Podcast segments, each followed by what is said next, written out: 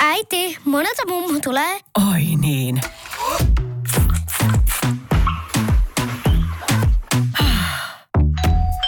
Helpolla puhdasta. Luonnollisesti. Kiilto. Aito koti vetää puoleensa. Tervetuloa kuuntelemaan Kaukosaladilla podcastia.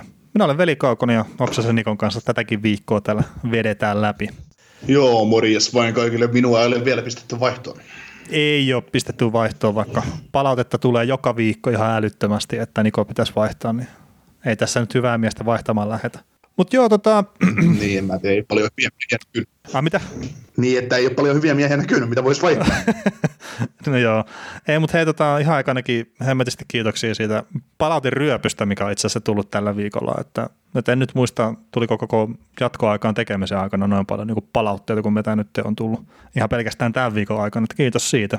Niitä on ihan, ihan kiva lukea sitä etenkin, kun pääasiallisesti on sille positiivista, niin, niin, niin vielä hienompaa lähinnä kysymme ihmisiltä, että jos meidän podcast on heidän viikon tähtihetkensä, niin kuinka huonosti heidän elämänsä menee siinä vaiheessa. Mutta, mutta hei, me, me pyydettiin olla rauhoittumaan tämän meidän podcastin itse dissaamisen kanssa, niin, niin tota, yritetään rauhoittua. Katsotaan, voitte, otetaan sinne visaille, otetaan sinne visaille, että pistäkää palautteeseen, kuinka monta kertaa mä kerkeen tämän noin kahden tunnin setin aikana dissaamaan tätä podcastia tai itseäni oikeat vastaukset. Mä en tiedä, pystyn mä pysymään itse laskuissa mukana siitä, mutta, mutta tota, oikeasta vastauksesta saatte lämmintä kättä. Äh, joo, tuossa oli yhdessä toisessa podcastissa oli, mä en muista mikä hitto se nyt oli, siinä oli joku sana, mitä, jos se sanoo se toinen kaveri, niin että se pistää niin tyyli aina kympiin sitten jonnekin hyvään tekeväisyyteen. Niin se oli ekan jakson jälkeen, se oli joku parisataa joutu pistää sitten sinne. Mutta ehkä me ei niin, niin pitkälle lähetä, lähetä tässä hommassa kuitenkaan.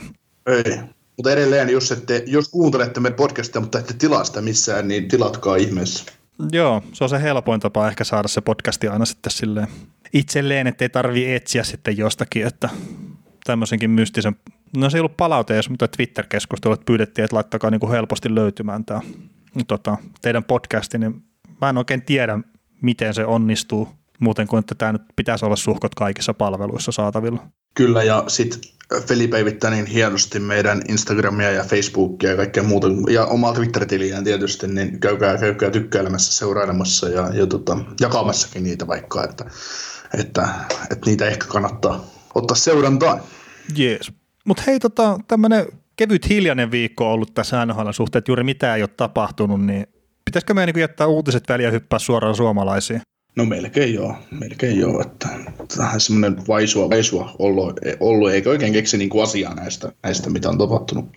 Joo, mutta tota, tosiaan Devilsissä lähti val- toi valmentaja, kun GM vaihtoo, Vegasissa lähti valmentaja vaihtoo, ollut vähän pientä kiihtymystä tuolla kaukalon puolellakin, että on pahaa mieltä tullut siitä, kun ihmisiä taklataan. Ja sitten on jotain muutenkin pientä tuommoista NHL-uutista, niin käydään ne tähän kärkeen läpi tietenkin. Ja sitten hypätään suomalaisiin.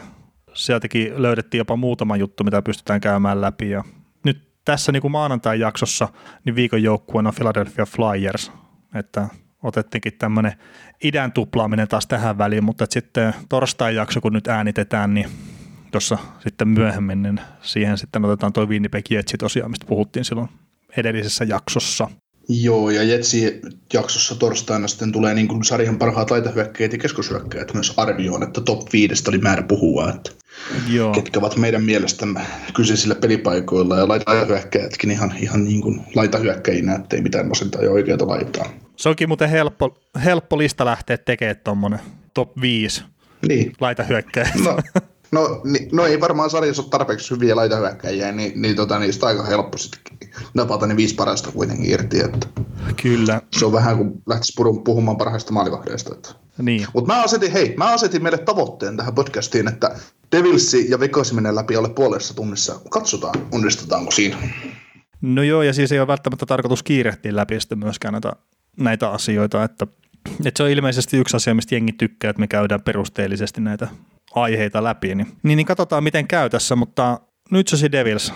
Reisero sai kenkää GM paikalta tuossa muutamia päiviä sitten, eli Washington Capitals voiton jälkeen, niin 12. päivä tammikuuta, eli melkein viikkohan siitä jo on. Eli pikkasen ennen Tampa Bay Lightningin peliä, niin tämmöinen ilmoitettiin sitten Ray Sirolle, niin mitkä on tämmöiset niinku ihan ensiajatukset siitä sitten, että Siro nyt sitten sai kuitenkin kenkää? No mun mielestä se on aika naurettavaa, että kuitenkin toi Devilsihän on enemmän tai vähemmän kurapaskaa joukkueena ja, ja tota, joukkue kuitenkin, se on ollut monta vuotta jo gm tuolla ja, ja tuota, saanut tavallaan rakentaa sitä näköisekseen, mutta se on niin se työ on edelleen kesken ja, ja tota, sitä hätiköitä ratkaisuja edelleenkin, tuossa on niin kuin neljä vuotta, neljä vuoden jatko tehty tuossa vajaa vuosi sitten, niin vähän, vähän semmoinen outo. No joo, itsellä sama, että just etenkin toi neljän vuoden jatkosopimus on huhtikuussa tehty viime vuonna, niin on vähän outo, että nyt tässä kohtaa sitten todettiinkin, että ei meillä olekaan enää sama näkemys tästä joukkueen rakentamisesta, niin pistetään toi Siro tilalle ja annetaan sitten Tom Fitzgeraldille tämä GM-paikka, että se kävi ekana valmennuksessa touhuumassa ja helvetin hyvin meni, että lähetti, pisti ekana tuo John Hansin kiertoon ja nyt sitten tota, otti GM-pestin tota, hoitaakseen, että kannattaa varoa siivoojien kyllä siellä sitten hallikäytävillä, että jos se rupeaa pyöriä siellä sankko kädessä, että sitten on varmaan heidänkin työpaikka kohta vaarassa. Mutta jos siis en mä tiedä, on Fitzgeraldin niin tämmöisestä mm, niin kuin muuten tietämyksestä tai muusta niin kuin isosti mitään, että ei ole häntä niin kuin tarkoitus dissata, vaan lähinnä tätä ehkä enemmänkin omistajan tämmöistä tempoilevaa tapaa lähteä niin kuin rakentaa tätä joukkuetta pitkällä tähtäimellä, että GM on se tärkeä äijä siihen ja ja, ja sen suhteen pitäisi olla niinku suhkot selkeät sävelet, että mitä lähdetään hommaa tekemään.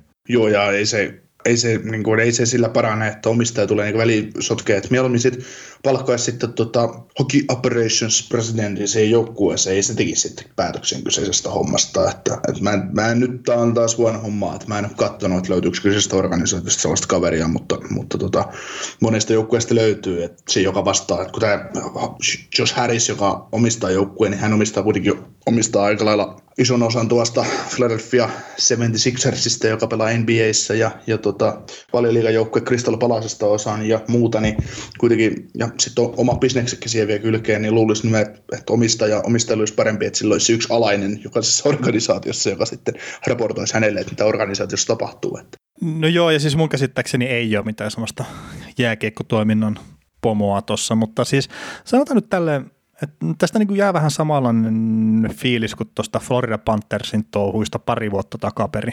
Et, et, siis tässäkin on nyt tuotu niin kuin esille tämä, kun Devilsissä on nämä edistyneiden tilastojen tulkit Jet Tyler, Delo ja Matt Kane, niin mitkä siis ilmeisesti hyviä kavereita, mutta että ne on ollut suoraan niin kuin, ää, raportoinut omistajalle ja vähän semmoista niin kuin voin voinut rivien välistä lukea tuossa, mitä on tuolla Pohjois-Amerikassa ainakin juteltu, että että tämä Tyler Delon ja Matt Kane sitten toimittava materiaali tuonne omistajan suuntaan, niin se ei ole ehkä ollut semmoista reisiroa niin kuin ainakaan suoranaisesti suosivaa. Mutta ne ei ole välttämättä myöskään sitten yrittänyt mitenkään niin kuin kampittaa seroa. Mutta että se joukkueen suorittaminen on ollut vaan huono yksinkertaisesti. Ja se, että onko se sitten sero vika vai ei, niin sehän on tietenkin aina niin kuin katsojan silmässä vähän, että GM joo kasaa joukkueen, mutta että ei tässä nyt niin montaa vuotta ole ollut aikaa tehdä tota, niin kuin isoa nousua tuonne NHL-eliittiin. Ja mm. sitten Devilsilläkin niin se suurin juttu, mikä on puuttunut tässä pari viime kauden aikana, niin on ollut maalivahti. Et Cory Snyderi sen jälkeen, kun hänellä niin loukkaantumista vei parhaan terän, niin ei siellä ole ollut ihan riittävää maalivahtipeliä. Mm, eikä ole ihan näköpiirissäkään vielä. Ei ole ihan näköpiirissäkään. Ja just se mm. yksi kaus, kun Taylor Hall hinas, no sitten Snyderin kanssa, niin ton sysipaskan jengin pudotuspeleihin, niin mun mielestä antoi vähän niin kuin väärän kuvan tuosta joukkueesta, että ihan kuin se olisi niin kuin just näillä näppäimillä niin kuin tulossa Stanley Cup-taisteluihin, ja ei kyllä ihan niin kuin mm. ollut. Niin, eikä se joukkue ollut silloin, kun se oli Stanley Cup-finaaleissa viimeksi, että se oli vähän semmoinen pommi silloinkin, että se, niin. se eteni, mutta heillä oli vähän eri, eri kaliberin jätkää silloin siinä joukkueessa. Että, no siellä oli Ilja Kovaltsuk. Niin, prime, prime time Ilja Kovaltsuk, Jack Paris, niin se, se, se, vaikuttaa kummasti siihen, että se joukkue pärjää ja oliko Brodeur vielä maalissa Saattoi itse asiassa olla silloin vielä. Mm. Siitä on kuitenkin tota, jokunen vuosi aikaa. Niin 2010 vai 2012, en nyt muista, mutta joskus oli kuitenkin. Kingsia vastaan hakkasivat silloin finaalit. Mitä tota, tuossa kun, tässä on kuitenkin puhuttu niin tästä GMstä, että, että tämä Fitzgerald nyt olisi sit, äh, tulevaisuuden GM, mutta kyllä niillä on silti vaihtoehtoja, mutta on todella, todella tai su, suurelta osin todennäköistä, että Fitzgerald saa jatkaa tuossa hommassa, mutta sitten se heiteltiin semmoista ideaa, että Olisiko, olisiko Ron Hextall kanssa yksi mahdollisista GMistä Devilsiin, että siinä olisi aika mielenkiintoinen toimisto, kun siellä se Ron Hextall ja Martin Brodeur, kaksi entistä huippumaalivahtia, olisi samassa toimistossa. Että miltä, miltä se susta kuulostaisi? No siis, miksi ei? Hextall, mutta että just, että mitä se seuran omistaja haluaa nyt tällä hetkellä. Mm, että, että se niin. hommahan lähtee siitä. Ja siis mm. Hextall ei ole kyllä se kaveri, joka lähtee sätkynukeksi tonne. Että hän menee niin. oman linjansa mukaan. Mm, joo, että se voisi olla tämä Fitzgeraldi, että jos hän on nyt se oma, oma, oma sylikissä, niin sen kun pitävät siellä. Että, että jos, se, jos se on kaveri, että Faris on sanonut, että nyt me mennään tälleen, niin se on siellä kaverina. Että, ja se on hänelle fine, niin mikä siinä sitten, että mit, mitä ne sitten millään muulla kaverilla siellä näin tekee. Että jos omistaja haluaa tilastokavereittensa kanssa rakentaa joukku, että mikä siinä. Niin eikä, siis, siis noin tilastoihmisetkin, niin siis ne tekee varmasti parempaa työtä kuin nämä, mitkä on julkiset tilastot niin kuin saatavilla. Ja mm. niillä on varmasti jotkut jutut, mitä niin kuin heiltä pyydetään ja siis kaikkea näin, mutta että kun ei se joukkue ole nyt ollut niin, niin kuin loistava. Ja just esimerkiksi tuossa mm. tullaan piikeen suppan, suppani hankkimiseen, niin vähän semmoistakin juttua lukenut tuossa, että Reisiro oli silleen niin kuin vähän niin ja näin, että onko se sen hankkiminen tota, hyvä juttu vai ei. Mutta ilmeisesti, mm. näin mä sen on tulkinut, tämä saattaa olla väärä tulkinta, mutta ilmeisesti sieltä omistajan taholta niin painostettiin vähän sit siihen P.K. Subbaninkin hankkimiseen. Mm. Mutta mut sitten taas niin kuin, mä luulen esimerkiksi, että nämä Tyler Delo ja Matt Kane sitten niin kuin, olisi pystynyt omien tilastojensa puolesta ehkä jopa kertoa sille, että he P.K. Subbanen ei ollut se sama kaveri enää sen nilkkavammaisen jälkeen kuin mitä se on ollut aikaisemmin.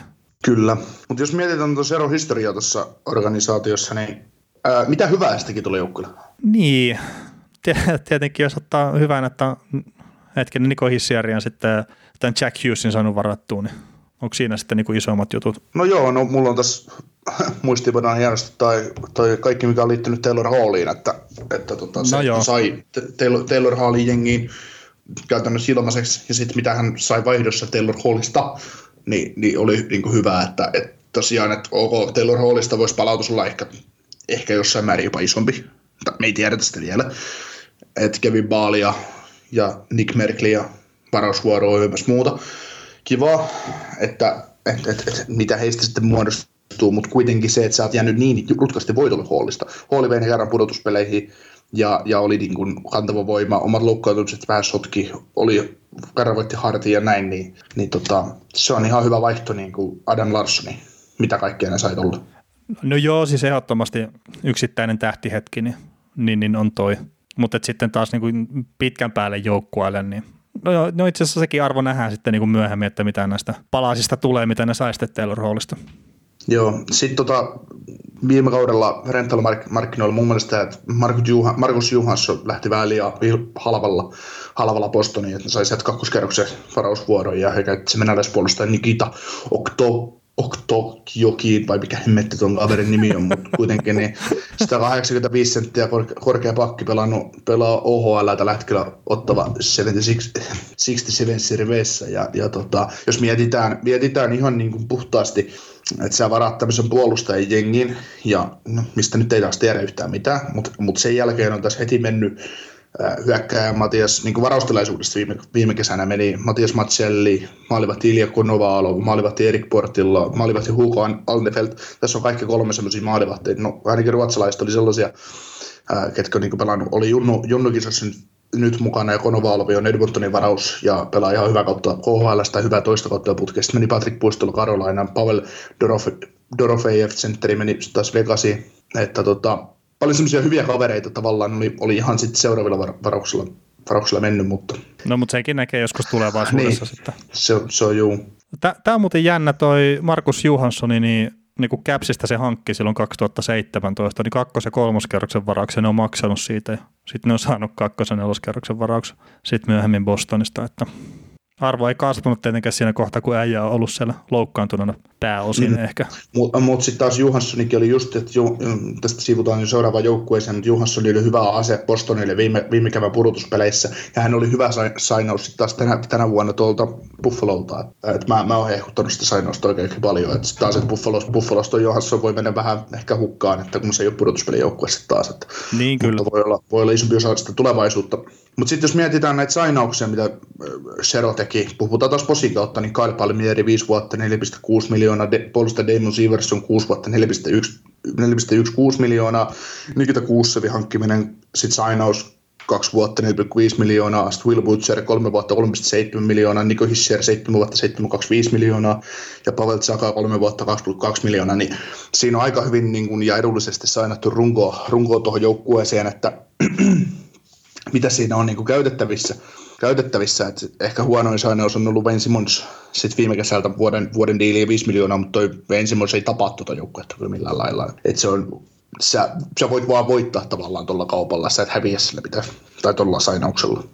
Niin, ei se Wayne Simmonsin homma, että se tosiaan vuoden, vuoden mittainen diili, niin ei se millään tavalla kyllä tota jengiä tapaa, ettei se siitä ole.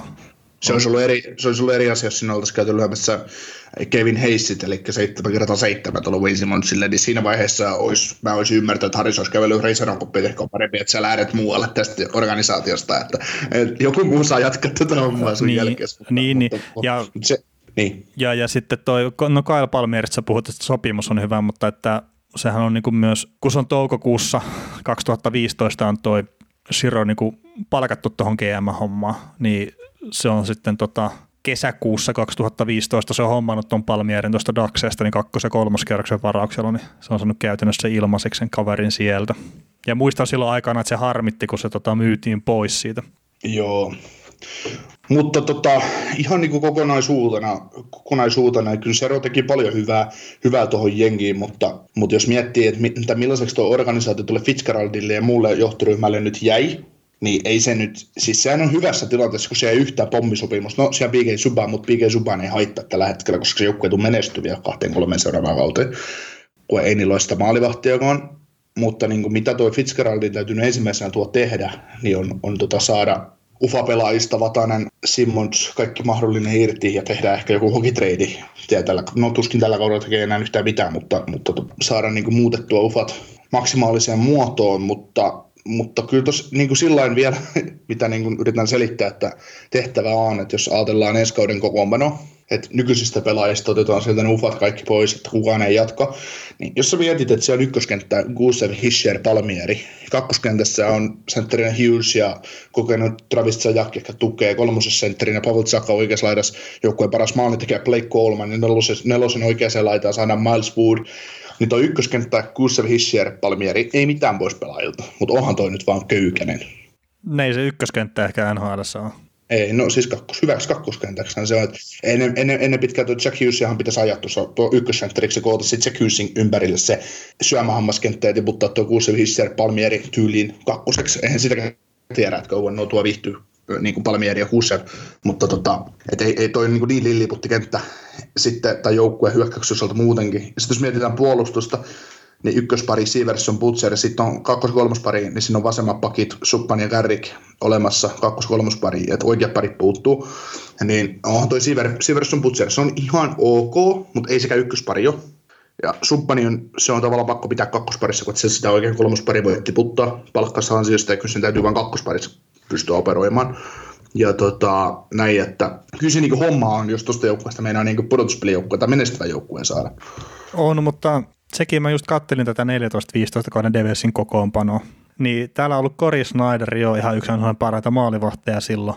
Mutta sitten jos tässä on niinku parhaat pistemiehet on Adam Henrik, Michael Moleri, Patrick Elias, Scott Gomez ja Steve Bernier. Ja, ja Adam Henrikillä on 43 pistettä ja 38-vuotiaalla Patrick Eliaksella 34 pistettä. Niin se vaan niinku tavallaan, että mistä on niin kuin lähetty Siron aikakauden alussa ja mihin on nyt päästy, niin, niin aika se... paljon paremmassa tilanteessa tuo jengi on. On, on. Ja siksi just, että se on niin, niin äh, todella hämäävää, että Sero on annettu kenkiä tuo Sero pois, että, että se, se niin kuin hyvä työ jää kesken. Sitten jos mietitään, että niin kuin maalivahtiosasto nyt kolme maalivahtia, tällä hetkellä Snyder, Blackwood, Domingue, Domingue, niin no Snyder tuskin näkee ensi kautta. Hän tulee pelaa farmista ja lopettaa, koska ei ole mitään käyttöä, ei toi kaveri, ei se nouse sieltä enää. Blackwood, no, on osoittanut, että ihan keskiverto. Varmaan tulevaisuuden hyvä kakkosmaalivahti, mutta en mä sitä ykköseksi sinne löys. Domingue, Dominguesta oli, tulee myöhemmin lisää. Mutta jos mietitään niin kuin, ja hyökkäystä, että kun niillä nyt ei maaliv- maalivahtivarauksia, heillä ei ole sisällä mitään mitä pitäisi niin kuin mainita, niin, niin jos mietitään tuota hyökkäystä, mainitsin juuri, että mitä, mitä kenttejä siellä on, niin noille paikoille, mitä niillä niin kuin siellä on auki, laita hyökkäjiä pää, pääosin, niin Näillä on täällä kavereita Jesper Bratt, Jes- Jesper Pukvist, John Hayden, Michael McLeod, Nick Merkley, Brett Sini, Joe Anderson ja NCAA-puolella Tees Thompson ja, ja Arne Talvitia. Niin äh, Jesper Bratt, Jesper Pukvist, siinä on kavereita, ketkä on ihan hyvin kolmos, kolmos neloskentän laitoja, ei, ei niistä saa, niistä saa sen 20, 25 maalia maksimissaan irti. Enempää niihin ei voi laskea. John Hayden on isokokoinen, isokokoinen kolmosneloskentän kaveri. Michael McLeod on tota, 2016 vuoden ykköskerroksen varaus. No se olisi lyönyt läpi jo NHL, se on saanut monia mahdollisuuksia, ei ole vielä käyttänyt. Nick Merkley kiinnostaa, ei, on, on, pitäisi olla hyvä kaveri. Uh, Brett Sini, AHL hyviä pisteitä, samoin Joey Anderson, AHL hyviä pisteitä, mutta sitten NCAA-puolella tämä Tees Thompson pelaa tota, noin Providencen yliopistoa, uh, hyvä kaveri, tehnyt hyvin pisteitä siellä, ja, ja sitten Arne Talvit, ja no hänestä ei tiedä, mitä hänestä lopulta tulee. Et, niillä ei ole niinku mitään tulossa sieltä. Eli tota, mitä mieltä sä oot? Pitäisikö Fitzgeraldin ruveta niinku tekemään kovia kauppoja vai yrittää sainata kuivilta free agent marketeilta pelaajia? Vai vaan varata? No siis tämä on mun mielipide, että tämä ei niinku koske Fitzgeraldia pelkästään, vaan niinku ylipäätään NHL, että et ei sun kannata niinku mistään free markkinoilta lähteä hakemaan sun johtavia pelaajia, että kyllä ne pitää kasvattaa itse, ja se tarkoittaa sitä, että sun pitää varata hyviä pelaajia.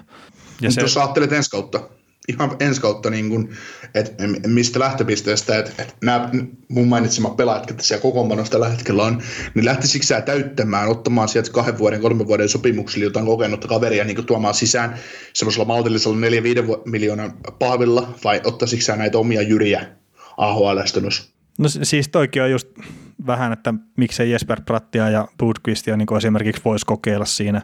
Mut just no taas se, muutenkin jo. Niin, niin, niin, mutta että just nämä niinku, et, et kilpailutilanteen luominen joukkueeseen ei ole ikinä huono juttu. Mutta sitten sä et halua luoda sitä kilpailutilannetta silleen kuin Vancouverissa, että saatatkin yhtäkkiä jonkun piikille jollain neljän viiden vuoden sopimuksella sinne. Vaan just se niin kuin ehkä kaksi vuotta maksimissaan. Siksi aikaa sulla on niin kuin se joku veteraani tuomassa sitä kilpailua, että sä tiedät, että ne sun nuoremmat kaverit on valmiita siihen. Mm. Ja sitten jos ne ei ole ikinä valmiita, niin on sitten kohtaan tulossa se uusi sukupolvi jo taas sieltä. Mm.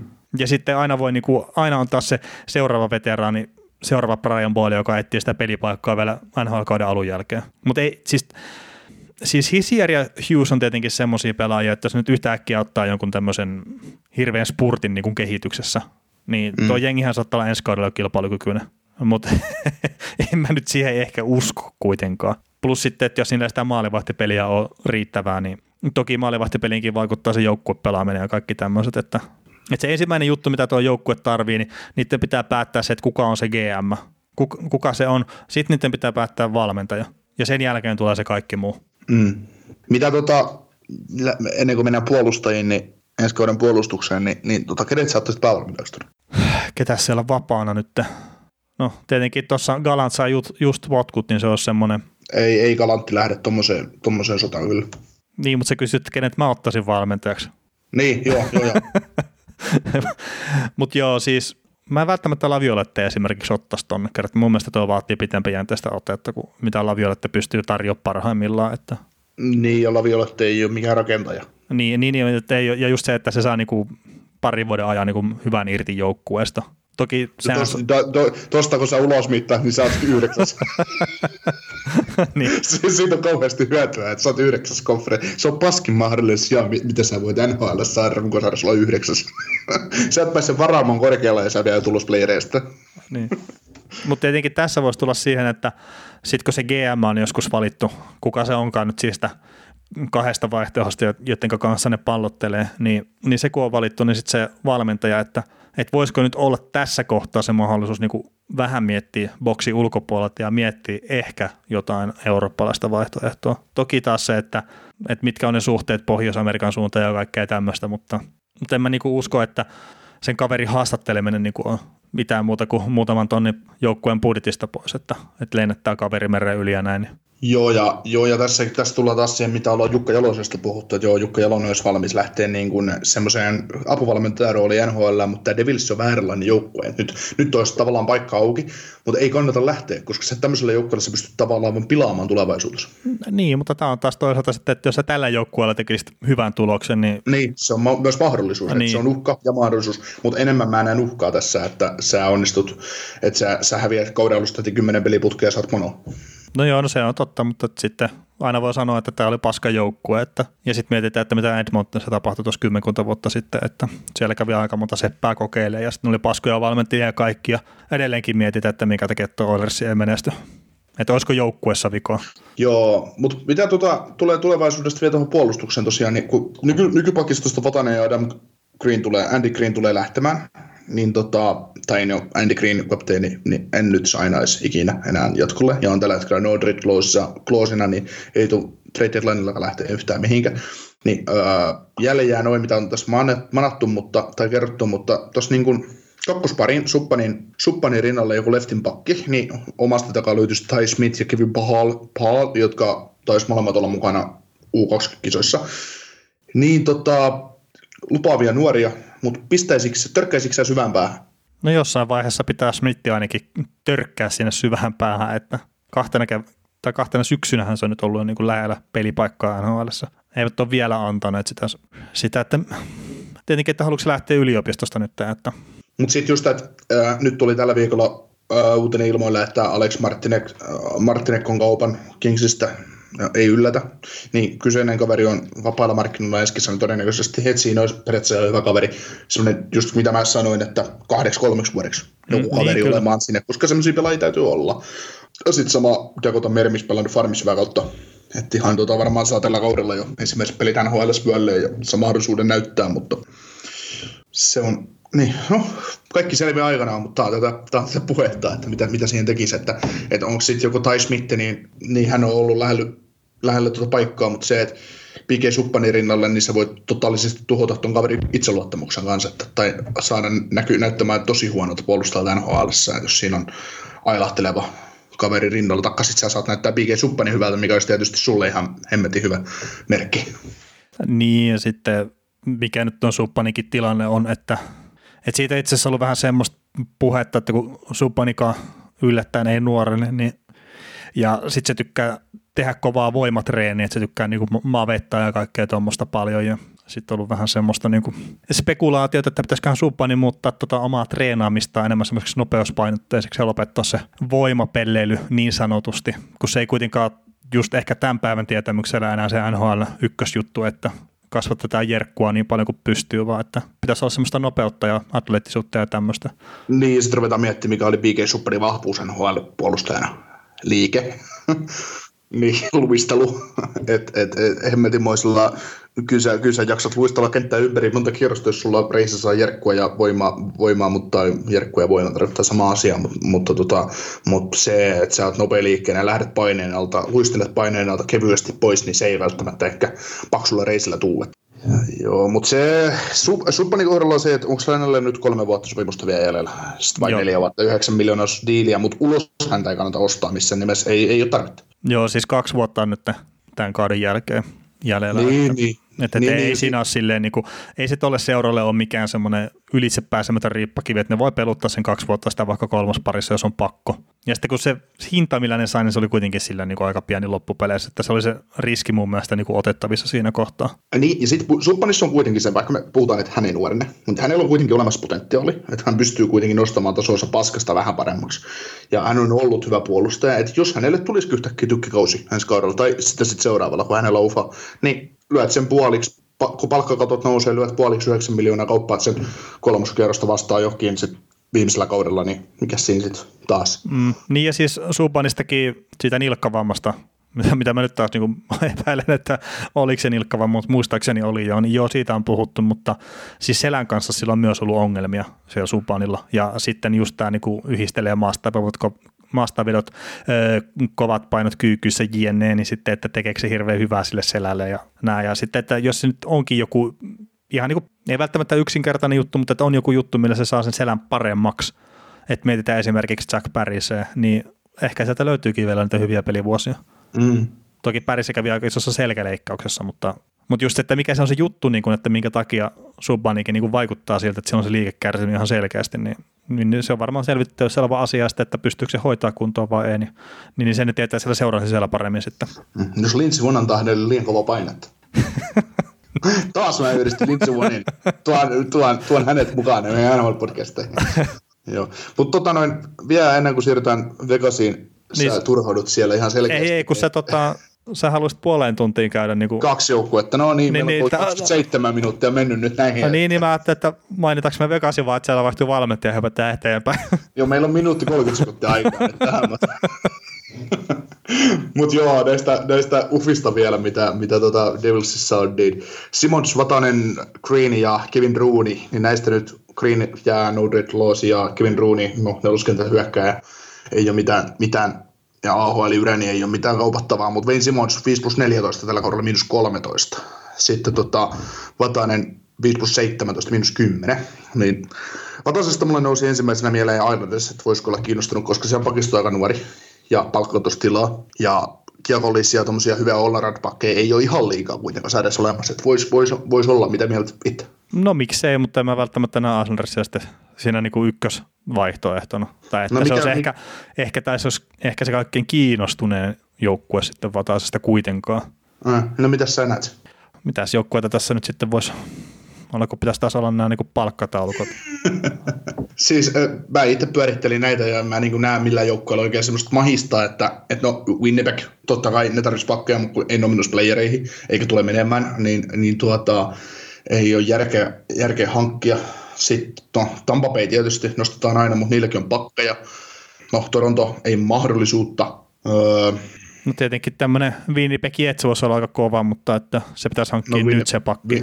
niin, siis Winnipegin mainitsin tuossa juuri, mutta... Mä ei, tuota, niin, niin, mutta kun mä en pysty katsomaan lukemaan ja kuuntelemaan niin kuin niin, samaan aikaan. No mutta joo tosiaan Winnipegistä vielä, kun ei ne ole menossa playereihin, että se täytyisi niin tosiaan tänään tapahtua se kauppa. Niin, niin, niin, on sitä, että kahden viikon päästä kun tekee sen, niin Ei siitä ole hyötyä.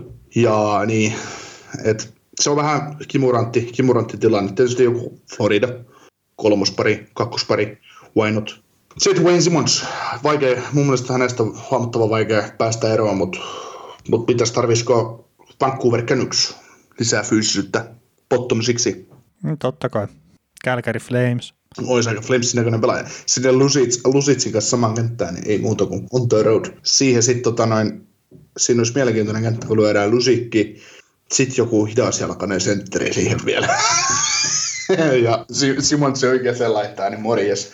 Joo, ja sitten siis muistelen kuuleeni tästä Simonsista myös niin Toronto Maple Leafsin kohdalla jotain tämmöisiä ää, spekulaatioita, ja nyt tietenkin kun Morgan Riley on sivussa pitkän aikaa, niin saattaisi ehkä jopa sen palkkojenkin puolesta onnistua, etenkin kun Davis varmasti on niin Vatasen kohdalla kuin Simonsin kohdallakin, niin sitten valmis pidättää palkkoja kyllä, että saadakseen paremman tota vastineen sitten. Niin, Simonsin kohdalla pakka tippuu kahteen ja puoleen ja, ja Vatasen kohdalla 2,2 tai jo- jotain sen tyylistä. Että se on, Vatasella on 4,4 ja Simonsilla on 5 tällä hetkellä.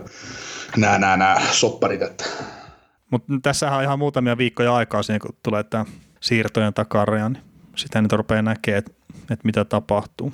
Kyllä, mutta nyt on vi- viikon ensimmäinen joukkue kolmesta sa- saatu pakettia. Mennään Vegasiin. No mennään Vegasiin ja siellä tota päävalmentaja Gerard Gallant ja apuvalmentaja Mike Kelly sitten sai lähteä ja Pete DeBoer kavereinen tuli siihen tilalle, niin mitäs nyt tämä, mitä, mitä ajatuksia herättää? No, hätäilty päätös. Ei, Ihan kun, niin ei, tämä, täysin. tämä on pitkän prosessin tulos kuulemma. Näin ne on sanonut siellä Vegasin päässä. Joo, Ja siis tämä on niinku hauska, että tämä on pitkän prosessin tulos, mutta sitten toi Elliot Friedman mu- muun muassa kertoi, että hän oli niinku viime viikolla kuullut huhuja siitä, että Galantille ollaan niinku tekemässä jatkosopimusta, vai oliko se niinku toissa viikolla, mutta kuitenkin, että se oli niinku jo Friedman oli miettinyt sitä, että se rupeaa niinku kerää tietoa siitä Galantin mahdollisesta jatkosopimuksesta, jenne, että se pystyy niinku tekemään juttua siitä, niin joo, mutta tätä pit- pitkän prosessin tulosta silleen, että ollaan mietitty pitemmän aikaa, jotain mätää on Tanskan maalla ollut ja, ja näin, mutta siis tämähän on niin silleen hauskaa, että tuossa niin ennen tappioputkea, eli neljäs ensimmäistä Vegas voitti St. Louis Plusin. Sen jälkeen ne hävisi neljä peliä putkea sitten tuli nämä potkut. Tai itse asiassa tuliko ne kolmannen pelin jälkeen, mutta kuitenkin niin ne oli niin kuin viidenneksi eniten pistetä kerännyt joukkue NHL siinä kohtaa, ennen kuin se tappioputki tuli. Niin sitten taas, niin kuin, että neljäs ensimmäistä, siitä on niin kuin kaksi viikkoa. Niin miten pitkään ne on miettinyt sitä ihan oikeasti? Mm. Ja sitten mietitään ihan, ihan oikeasti, toistetaan se nyt heti tähän seuraavaan lau- lauseeseen. Uh, Kelly McCrimmon, George, George McPhee ja Gerard Galant. Kolme miestä, GM, apulais-GM ja päävalmentaja. Ne oli palkattu ennen, kun tähän joukkueeseen on hankittu yhtäkään pelaajaa. Ja se joukkue on rakennettu täysin heidän niin kuin kolmen ja muutaman muunkin tietysti ajatusten mukaan. tämä joukkue, ja tuotu sarjaan. Se kävi kerran pudotus, tai kerran Stanley finaaleissa viime kaudella pudotuspeleissä. Ja nyt jo saatiin tarpeeksi tästä kaverista. Että me tarvitaan uusi tänne, jotta tämä joukkue pääsee eteenpäin. Hei, haloo! Niin, ja, ja siis tosiaan se on niin ihan muutaman pisteen päässä Tyynemeren divisionan kärkipaikasta. Niin, ja siis jälleen pitkästä kevästä. Niin, ja siis se mitä viime vuonna tapahtui, niin se on taas niin just näitä yksi miljoonasta. Niin ne oli, ne tippui ekalla kierroksella pois, eikö tippunut? Tippuja, kun ne johti sitä peliä neljä, yksikö ne johti? Niin Game 7. Niin seiska peliä. Tätä, mutta, ja sitten tuli tämä Pavelski-tilanne, mistä tietenkin, niin, ja sitten tietenkin itketään sitä, että tuomarit teki väärin, mutta että kyllä se nyt edelleen, että ei se ole pakko päästä neljää maalia yhden alivoiman aikana. Ei, sitä, ei se missään säännössä lue semmoinen. Ei. Mutta siis tietenkin ikävä tilanne kaikin puolin, mutta että se, että jos Vegas olisi voittanut sen sarjan, niin mm. Vegas olisi saattanut juhlia Stanley Cupia. Mm. Kertaan mä uskon, että ne olisi mennyt tavallaan terveempänä plussia vastaan ja Sarksi vie plussin myös aika ahtaalle ja sitten taas se Vegasin ehkä pelitavallinen ero ja ehkä jopa jokseenkin parempi puolustuspelaaminen jne, niin se on saattanut kyllä olla sitten niin kuin tuolle plussille vähän mm, vaikeampi pala kuin se puolikuntoinen Sarksi. Joo, ketä siinä pelasi tota, siinä Sarksia vastaan toisella kierroksella? Colorado Avalanche. Ah, no se olisi ollut kyllä hieno pudotuspelisarja, se Vegas Colorado.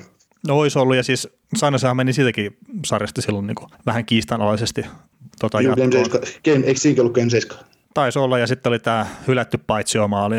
Ah, niin joo. Mikä mun mielestä oli paitsiomaali, mutta että oli menossa vaihtoon tämä Gabriel Landeskokki siinä, siinä ja sitten tota, ei, ei niin kuin ollut pelissä mukana millään tavalla, mutta että oli siinä paitsioaseman puolella ilmeisesti. Niin Joo, siitäkin oli itse asiassa hieno knoppi Twitterissä eräältä Avalanche-fanilta, joka kommentoi sitä, että, että tota, siinä vaiheessa, kun pelaaja on menossa vaihtoon nousemassa vaihtoaitioon, ja vaihdosta kentälle tullut pelaaja on, peli, pe, on niin kuin keskialueella, eli ei osallistu periaatteessa peliin vielä, niin se pitäisi olla tota, pitäisi hyväksyä, niin kuin, että se ei ole paitsi jo siinä vaiheessa, kun se kentälle tullut pelaaja on, ei ole niin kuin osallistumassa peliin. Siitä oli joku tämmöinen Joo, joo, mutta että onko se paitsio ikinä niinku purkautunut tavallaan, jos se kentältä pois lähtevä pelaaja ei ole käynyt purkaa sitä paitsioa, vai missä mm. kohtaa se purkautuu. Ja, siis mun mielestä toi niinku koko paitsiosääntö on niinku vähän typerä. Että just Joo, sitä mä... katsotaan, niinku, että onko luistin ilmassa, eikö luistin ole ilmassa, ja sitten niinku milleen sitä katsotaan, että, että saako sitä, tai että onko se pelaaja paitsiossa jne, että ja sitten, että jos on just myös tolleen vaihtoon, ja sekä ei ole itse asiassa ihan selkeä, että onko se Landeskokki niin kuin itse asiassa siinä paitsiossa, kertaa taisi olla aika lailla viivan päällä se on luukku, niin, niin se, se hyötynäkökulma olisi ehkä se ykkösjuttu, mitä siinä niin kuin voisi yrittää enemmän katsoa. Mm. Mutta ehkä ainut tästä, niin kuin mikä, mitä silleen vielä tästä Galantista voi niin kuin ottaa kiinni, että mitähän nuo pelaajat mahtaa ajatella tästä, että se on ollut kuitenkin mun ymmärtääkseni ihan pidetty valmentaja tuossa jengissä ja oli Floridassakin ja, ja näin, että, että onkohan sitä nyt niin kuin loppuun asti mietitty tuolla toimiston no, puolella. No, no ei ihan varmasti ole mietitty. Siitä on hienoja kuvia. Mahtuuko Vegasin tilata hänelle edes taksia? Joo, ja siis tuo taksijuttuhan on just silleen hyvä, että tässä niin kuin ihan muutamien vuosien aikana, niin Galantin potkut, niin kuin, okei se mitä tapahtui Floridassa ja nyt tämä mitä tapahtui Vegasissa, niin nämä on niin kuin ehkä yksi ja oudoimpia, mitä on tapahtunut tässä viime vuosien aikana NHL. Että okei, siis tässä nyt on ollut muutama niin kohujuttua ja muutakin tällä kaudella, mutta kuitenkin, että, että nämä Galantin potkut on niin ihan oma episodinsa kyllä koko NHL-historiassa. Sitten jotkut nosti sitäkin esille, että kun Galantin tilalle palkattiin toi Peter de Boer, joka sai kenkää San Joseesta, niin tuota, että oliko se syy sille? Niin potkuille. Että, niin, että tämä kaveri tuli vaihtoehdoksi sinne, mutta, mutta si- en mä tiedä. Niin, siis varmasti on. Ihan sama, mitä ne niin sanoo tuolla omistajaportaassa ja GM-taholta ja näin. Niin ihan varmasti tuommoinen vaikuttaa siihen. Että ne on saanut semmoisen valmentajan, minkä ne on halunnut, ja De Boer on hyvä valmentaja, että ei siitä mm. ole niin kahta sanaa. Mm. Että et se, mitä se on tehnyt Sanjosessa, vaikka se korttitalo nyt ei niin romahti, niin se on saanut se jengi omalla tavalla ehkä ylisuorittaa jopa. Mm. Ja se, mitä se teki Devilsissä aikana, niin se sai ne sinne finaaleihin asti. Mm. Ei se jengi ollut niin hyvä. Ei. Ja sitten jos se pystyy nyt tuossa Vegasissa niin kuin vähän tekemään sitä samaa, niin siellä on ihan hemmetin paljon parempi joukkue. Niin se on taas niin kuin kyllä kova uhka sinne pudotuspeleihin. Et, niin, et, voittais, voit, niin, että voittaisiko toi ensimmäistä kertaa De Boer nyt sitten Stanley Cupin, kun se tota... Niin, se voi olla. Se on pääsi Vegasin päävalmentajaksi. Mutta siis mun mielestä se olisi paljon rehellisempi niin sanoa vaan, että hei me saatiin se valmentaja, mikä me haluttiin, ja sori nyt vaan Gerard, mutta että sä saat nyt lähteä. Mm. Eikä mitään niinku turhaa paskaa mistään pitkästä prosessista ja muusta, että, että se vaan niinku, jos noita niinku yhtään ynnäilee noita juttuja yhteen ja kattelee vähän, että mikä on ollut tilanne kaksi viikkoa sitten ja näin, että ne johtaa Tyynemeren divisioonaa vuoden alussa vielä ja kaikki tämmöiset, niin ei ne nyt ole helvettistä kyllä miettinyt tässä koko kautta. Mitä luulet, että tota, noin Kalanton laatuvalmentaja liika on todistanut tasonsa, niin mikä on hänen seuraava osuute? niin, niin haluatko se lähteä nyt valmentaa ihan heti? No ihan varmasti on huhtikuun alussa sainannut johonkin. Niin, niin, niin mutta että... Ei siis tai viimeistään kesäkuun alussa, mutta, niin kuin, mutta todennäköisesti on huhtikuussa. No kun sekin tässä nyt on mielenkiintoista, kun siis nythän on viime kauden alusta, niin joku 15, 16, 17, yli puolet niin valmentajista on vaihtunut NHL viime kauden alusta. Okei, osa on ollut silleen vähän niin kuin muista syistä kuin valmennuksista syistä, mutta et kuitenkin puolet jengestä on vaihtunut valmentajaa. Ja sitten kun oli se edellinen kausi, sitten yksikään valmentaja vaihtunut, niin nyt on sitten kiihdytetty tahtia. Mutta että onko tämä nyt, että Galant sai potkut, niin voisiko se avata sitten taas sen oven, että joku toinen jengi potkii valmentajansa pihalle sen takia, että ne saa Galantin. Vähän samalla tavalla kuin mitä toi Anaheim Ducks teki aikanaan, kun otti Bruce Boudron. Eli Boudrohan oli niinku työttömänä niinku kaksi tuntia tyyliin. Ja siis itse asiassa Boudreau kertoi yhdessä podcastissa sitä sille hauskasti, että, että just George McPhee oli sille aamulla soittanut sille lähtenyt hallille, että hei, miten stoppaa tähän tota, hänellä matkalla hallille, että hänellä on yksi juttu, mikä pitää kertoa. Ja, no, hän oli vähän niin kuin arvannut, mistä, mikä tuleman pitää ja tosiaan sitten oli saanut ne potkut ja ei ole mennyt hallille, vaan tosiaan kotia sitten niin kuin mököttää ja sanoikin, että hän nyt haluaa niin kuin pitkään aikaa nyt niin kuin kuulla kenestäkään yhtään mitään ja Boudreau on sitten omien sanojensa mukaan vähän tämmöinen hyperaktiivinen persona, niin oliko se pari tuntia jaksanut mököttää ja sitten oli pitänyt ruveta vähän niin kattelemaan, että, että onko tässä nyt tullut jotain niin puhelimeen viestejä ja muuta. Ja sitten sieltä kuitenkin McPhee soitti ihan niin kuin tosiaan muutamia tunteja sen tota, potkuja antamisen jälkeen, että hei tota, tässä nyt on, on semmoinen tilanne, että, että saattaisi ehkä joku joukkue olla niin kuin suhun yhteydessä kohta niin kuin valmentaja päästi tienoita, että oletko kiinnostunut. Ja se oli ja sitten tosiaan loppua historiaa niin kuin sen puolesta, että, että se ei ollut päivääkään työttömänä noin niin kuin suoranaisesti toi Boudreau. Tota, Galantista potentiaalisia kohteita, mitä mä näkisin, uh, niin tuota, uh, Chicago. Hei, Dallasi. Sitä on nimittäin spekuloitu ja se on ollut Dallasin vaihtoehtona silloin, kun ne Montgomery valitsi. Joo, joo se on ihan, ihan tota, joo. Mä, mä itse spekuloin sitä silloin, kun Lindraffi sai kenkään, että, että pitäisi Galantti ottaa tilalle, mutta, mutta tota, silloin sitten he valitsi Ken Hitchcockin mutta tuota, Chicago, koska Colliton tuskin on siellä enää ensi kaudella, hyvä paikka. Voisi olla Kalantille. Toinen on sitten Winnipeg, Paul Maris, tuskin tulee valmentajan kauan tota jengiä enää. Mä, mä en usko itse siihen, että ne vaihtaa valmentajan sen. Ah, okei, okay, mulla on sitten vahva, vahva kutina, että kun ne jää playereista tulos, niin se... No, mutta se ei ole valmentajasta kiinni se homma. Morris, Morris saisi kenkään sieltä, mutta kuitenkin sitten tota, lisää vaihtoehtoja, niin no, sitten on Dallas. että St. Louis ei ole tekemässä mitään, Colorado ei ole tekemässä mitään, Calgary, ketä Calgary, ketäs Calgary päävalmentaja, se on se Geoff Ward, Joo, se on se. apuvalmentaja, no sekin on itse asiassa voi olla ihan hyvä mahdollinen paikka. Arizona ei ole vaihtamassa ja Vancouver tuskin. Niin tuota, Dallas, Winnipeg, mikäli on taas Fudut, Chicago. No Dallas ja Chicago varmaan aika lailla, aika, aika lailla top-kohteet, koska no Detroitista sä et ota selvää, koska siellä saattaa Seth Blasili olla vielä ensi kaudenkin, koska ei Eisermanilla ole syytä kenkiästä pois. Se joukku ei muutu sieltä, vaikka se, se, se joukkue pelaa siellä yhtä hyvin, vaikka me oltaisiin siellä kaksi, kaksikkona.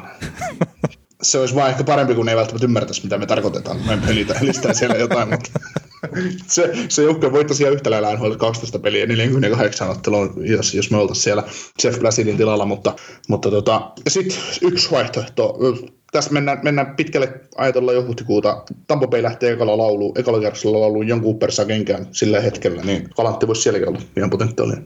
Joo, ja siis John Cooperihan on mun muistaakseni pisinaikainen päävalmentaja tällä hetkellä NHL. Ja hänelle tehtiin jatkot juuri, mutta mä luulen, että Tampa Bay on semmoinen joukkue, että mikäli ekalta tulee lähtö tänäkin vuonna, niin Cooper lähtee seuraavana päivänä. Joo, ja sitten pitäisikin tulla kerran, että se joukkueen pelitapa on edelleenkin semmoinen haavoittuvainen, Et ei, ei, ei siinä. Hyökkäyssuunta on hemmetin viihdyttävää niin kuin parhaillaan, mutta että tulee tilanteita kyllä omiinkin. Mutta eiköhän siis Galant niin kuin, tuu saamaan tosiaan taas se uuden mahdollisuuden, että tämä oli niin kuin, taas semmoinen, voi sanoa totaalinen perseenäyttö niin kuin valmentajalle ja, ja näin, mutta että ei, eipä kai siinä. Mutta ei siinä, mutta myöskin Seattle ei voi olla uudestaan rakentamassa joukkuetta, niin kuin, että päästä puhtaalta pöydältä koittaa. Että Seattle äh, Lions drafti on niin kuin vuoden päästä.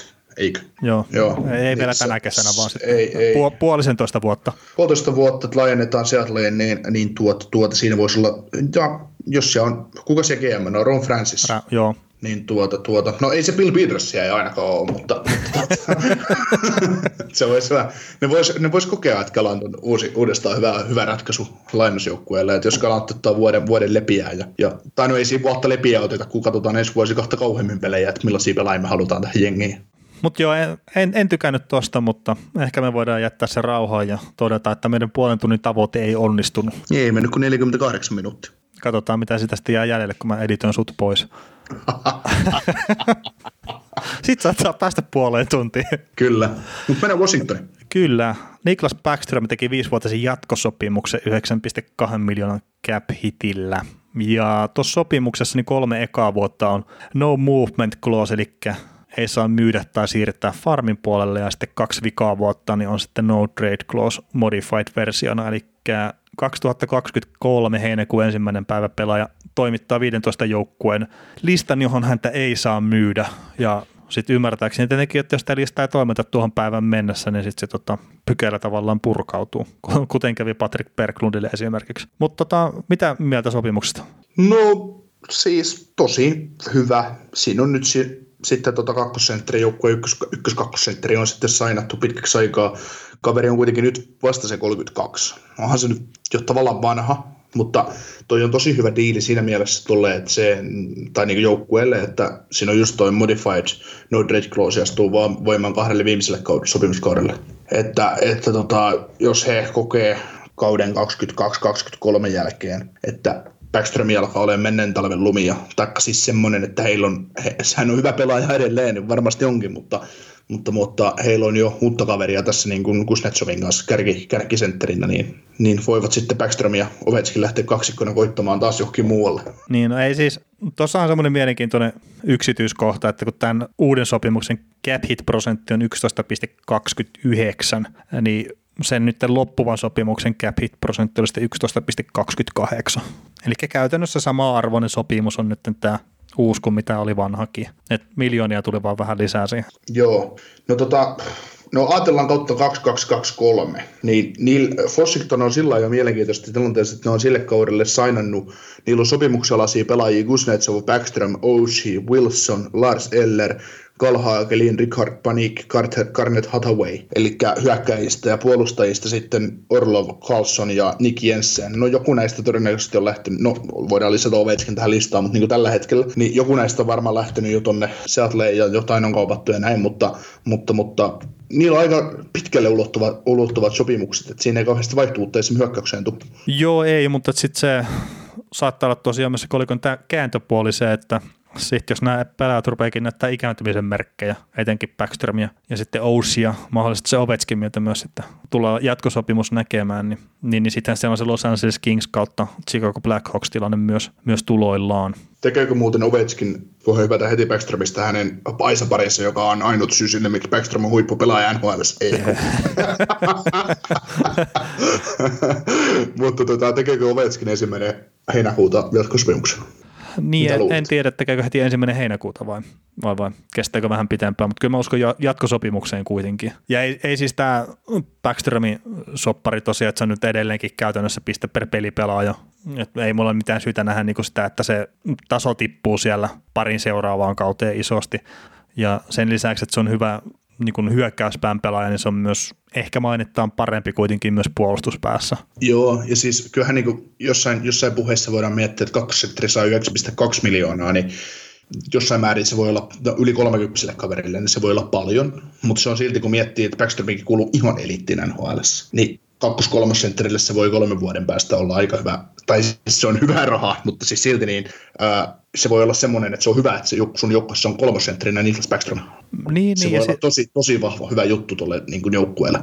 Joo, ja sitten taas ylivoima viisikko, missä on Niklas Backströmi mukana, niin kyllä mä nyt uskon, että se on parempi ylivoima viisikko kuin se, missä se Backströmiä ei ole mukana. Et se on kyllä ihan niin kuin eliittipelaaja niin kuin siihen, siihen rooliin sitten taas. Samalla, samalla mun mielestä tämä tietää sitä, että Braden Holtby tulee kesällä lähtemään. No vähän samat fiilikset ja sitten tietenkin siellä on tota, nuori venäläismaalivahti on myös ottamassa paikkaa siinä organisaatiossa, että on pelannut hemmetin hyvin, hyvin toi tota, Samsonov. Niin Samsonov, niin ei ole sille niin semmoista tarvetta pitää ja sitten se antaa myös tavallaan vähän sille ensi kaudelle helpotusta ehkä sitten palkkojen puolesta, että kun Samsonovi pelaa alle, alle miljoonan cap hitillä ja sitten jos siihen saadaan joku halpa kakkonen, niin ei ole sitten Brede Holpille tarvetta maksaa sitä 10 miljoonaa, mikä se varmaan saa jostain vapaalta markkinoilta. No joo, ja niillä on kaksi vuotta kiinni toi miljo- 1,1 miljoonaa Phoenix Copley Farmissa, että se on ihan helppo nostaa siihen kaveriksi, koska se on pelas kuitenkin Holtbin kanssa. Ihan turha pitää Holtbia. Holtby on voittanut mestaruuden tuolla jo ja, ja tota, ihan turha niin kuin väkisin sainata Holtbia kahdeksan miljoonaa tonne kiinni, koska ei, ei ole tarvetta. Ja se varmaan Holtbillekin on hyvä, että se pääsee pääsee, saa ihan varmasti ykkösmaalivahdin rooli NHLstä ja pääsee sitten johonkin muualle koittaa. Kyllä, kyllä. Ja tota, mainitaan nyt tässä, että päästään Aasinsilalla tonne Ovechkiniin, niin Beckström on syöttänyt 257 Ovechkinin maalia, ja tämä oli se Ovechkinin kauden toisen hattutempun jälkeen, eli pitäisi olla tämmöinen paikkansa pitävä tilasto nyt tässä lauantai-iltana. Niin, äh, niin, niin se on niin kolmanneksi, tai siis neljänneksi eniten, anteeksi, niin kuin NHLssä, mitä niin kuin yksittäinen pelaaja on syöttänyt tuota maaleja jollekin tietylle pelaajalle. Eli tuossa on niin kuin Sedinin veljekset, eli Henrik Sedin on syöttänyt 280 Danienin maalia, niin se on, se on siinä edellä. Et mä veikkaan, että toi itse asiassa menee rikki tuossa parin kauden aikana, kunhan nyt Ovechkinillekin tulee se jatko vielä. Ja sitten Brian Trottier on syöttänyt Mike Bossin maalle 310 kappaletta ja ykkösenä tässä on sitten tietenkin Wayne Gretzky ja Jari Kurri ja Gretzky syötti sitten 364 Kurrin maalia, että hyvä Mä määrä. väitän, että Backstrom menee ohi tuosta tilastossa. Ai Kurrista, tai Gretzkistä. Mene. Aika kova lukema kyllä toi 364, että Uh, no, mitä sillä, no se lukee tuossa mun silmien edessä, kun tuota maalia, maalia tuolla Ovechkinilla on, mutta Ovechkinilla on 689 tehtyä maalia. joo, Niin, niin tuota, toi on syöttänyt niistä nyt sen lähes puolet. No, kun Ovechkin tekee uralla sen 900 maalia, vetää rikki, niin kyllä Backstrom niistä puolet syöttää. no katsotaan. Ovechkin tekee 211 maalia vielä urallaan vähintään, niin kyllä Backstrom syöttää niistä hei puolet. No voi. Ja sitten kun, ja sit, kun sen Ovechkinin kohdalla se ylivoiman, no, ylivoiman rooli vielä nousee entisestään tässä tulevaisuudessa. Ok, se on ollut aika korkea tähän, tähänkin asti, Niin. mutta siis se Ovechkinin tekemien maalien suhde varmaan muuttuu vielä enemmän ylivoiman painotteiseksi. Ja sitä ylivoimaa syöttelee sitä muuta kuin Carlson ja, Carlson ja Backstrom. niin kyllä. Kiekko kiertää viivan kautta suoraan Ovechkinille tai tulee neljä läpi Ovechkinille, siinä on syöttäjät Backstrom, Carlson tai pelkkä Backstrom tai pelkkä Carlson. Mm, Kyllä, mutta siis, no joo. Mutta sanotaan näin, että saa sen 107 syöttöä heittää vielä siihen, että se menee ohi. Tai pääsee tasoihin edes. Että onhan siinä niinku syöttelemistä, että ei, ei siinä. Mutta hei, tota, Ovetskin tosiaan, niin nyt just tällä hetkellä 689 maalia tehnyt, mutta siirtyi tuossa jo maalilla numero 685, niin Teemu Selänteen ohi kaikki aikojen maalipörssissä siellä 11. Ja nyt sitten on tosiaan tehnyt se hattutempun tuossa viimeisimmässä pelissä, ja se on tällä hetkellä yhden maalin perässä Mario Lemijuuta, jolla on 690 maalia, ja Lemiju on sitten tosiaan siinä top 10, niin, niin, niin. olisiko nyt tässä vielä ennen All Stars breakkiä sitten Marion ohi tuossa kaikkien aikojen Ei, maalipörssissä? lähinnä mietin, että meneekö se Marion, Steve Eisermanin ja Mark Messierin ohitte ennen, ennen All-Star Breakia, että siinä on kolme pelaajaa ihan liipasimella. Kyllä, ja Mesierillä on 800, 800, kun 694 maalia niin, siellä hän- kahdeksan. Niin, ja sitten siinä on Eiserman välissä vielä 692, että, että se on Kovechkinin tuntia, niin se painaa kaksi kertaa hotulliset tuohon täyteen, se on kärjessä. tai niin kuin kahdeksantena tuossa tilan, tilastossa, että aktiivipelaajista edellä vaan 766 maalia tehnyt Jaromir Jagr. aktiivipelaajista. Pelaa edelleen jääkiekko, mutta ei NHL. No niin, kyllä, kyllä. Mutta tota, täällä on muuten ihan hupina tuossa, kun katsoi tuon Mario Lemieux, kun se on pelannut 915 peliä NHL, se tehnyt 690 maalia. Ja sitten Ovechkinilla on nyt 1132 peliä tällä hetkellä. Niin okei, se on parista peliä pelannut enemmän kuin Mario, niin sitten mä laskeskelin, tota, että jos Mario olisi pelannut saman määrän pelejä kuin Ovetskin ja pitänyt maalitahin samana koko ajan, niin Mariolla olisi niin kuin ollut joku 8500 maalia. Se kertoo niin kuin siitä, että hyvä pelaaja se oli aikanaan. Toki taas se peli oli erilaista JNE, mutta Mario Lemieux oli ehkä se kaikkien aikojen lahjakkaan pelaaja. Ja se on ikävä, että sillä se selkävammat etenkin ja sitten oli syöpää ja kaikkea, että ne sitten niin kuin vei tavallaan sitä uran pituutta pois paljon. Niin ja, ja tuota, jos olisi pelannut sitten tuota saman verran, samalla maalitahdilla, mitä pelasi uransa, niin saman määrän pelejä, mitä Kretski pelasi, niin hänellä olisi 1100 maalia. uralta. Että... Niin runkosarjassa. niin, runkosarjassa. Ja toinen samanlainen määrä pudotuspeleissä. no ei vaan, mutta, mutta tuota, nämä on ihan kovia lukemia, mitä nämä kaverit on painanut. On, on. Ja hei, semmoinen yksi mielenkiintoinen, mitä voi seurata tässä vielä Ovechkinin kohdalla, niin sillä on mahdollisuus nousta niin kuin nopeiten 600 maalista 700 maalin nousseeksi pelaajaksi. Eli Ovechkin on nyt pelannut 143 peliä sen jälkeen, kun se teki 600 maalia. Ja sillä on nyt tosiaan se 11 maalia matkaa sinne 700. Ja sitten Kretski niin kun nousi 600 maalista 700 maaliin 169 pelissä. Niin toi 26 peliä olisi siinä niinku tavallaan se erotus. Ja se, että kerkeekö tuo Ovetskin tehdä nyt se 11 maali, niin kaikkien keskiarvojen perusteella joo, pitäisi kerkeä tehdä, mutta katsoo nyt. Mutta se on ihan mielenkiintoinen seuraavaan kyllä mun mielestä, että, että kun noin on kuitenkin sieltä niinku uran loppupuolelle tilastoja Kretskiltäkin jo, että, että pystyykö mm. niinku tämmöisessä sadan maalin virstanpylvässä sitten niinku ohittaa Kretskin vai ei. Niin, nope, nopeammin sä varmaan teet sadasta maalista 200, mutta se, että niin. 600-700, että siinä on aika paljon jo kilometrejä vyöllä. Että. Kyllä, ja siis Kretski on ainut, jolla on niin alle 200 pelattuun peliin tehtynä, no, että Phil Espositolla esimerkiksi 201 peliä kesti toi. Ja hän on sitten niin tilasto kakkonen. Joo, se on tilasto kakkonen. Toistaiseksi. Joo, ja oliko Jaaker oliko 400 peliä ja tämmöistä, että, että vähän, vähän enemmän kestänyt joillakin kavereilla. Kyllä. Hypätään Floridaan.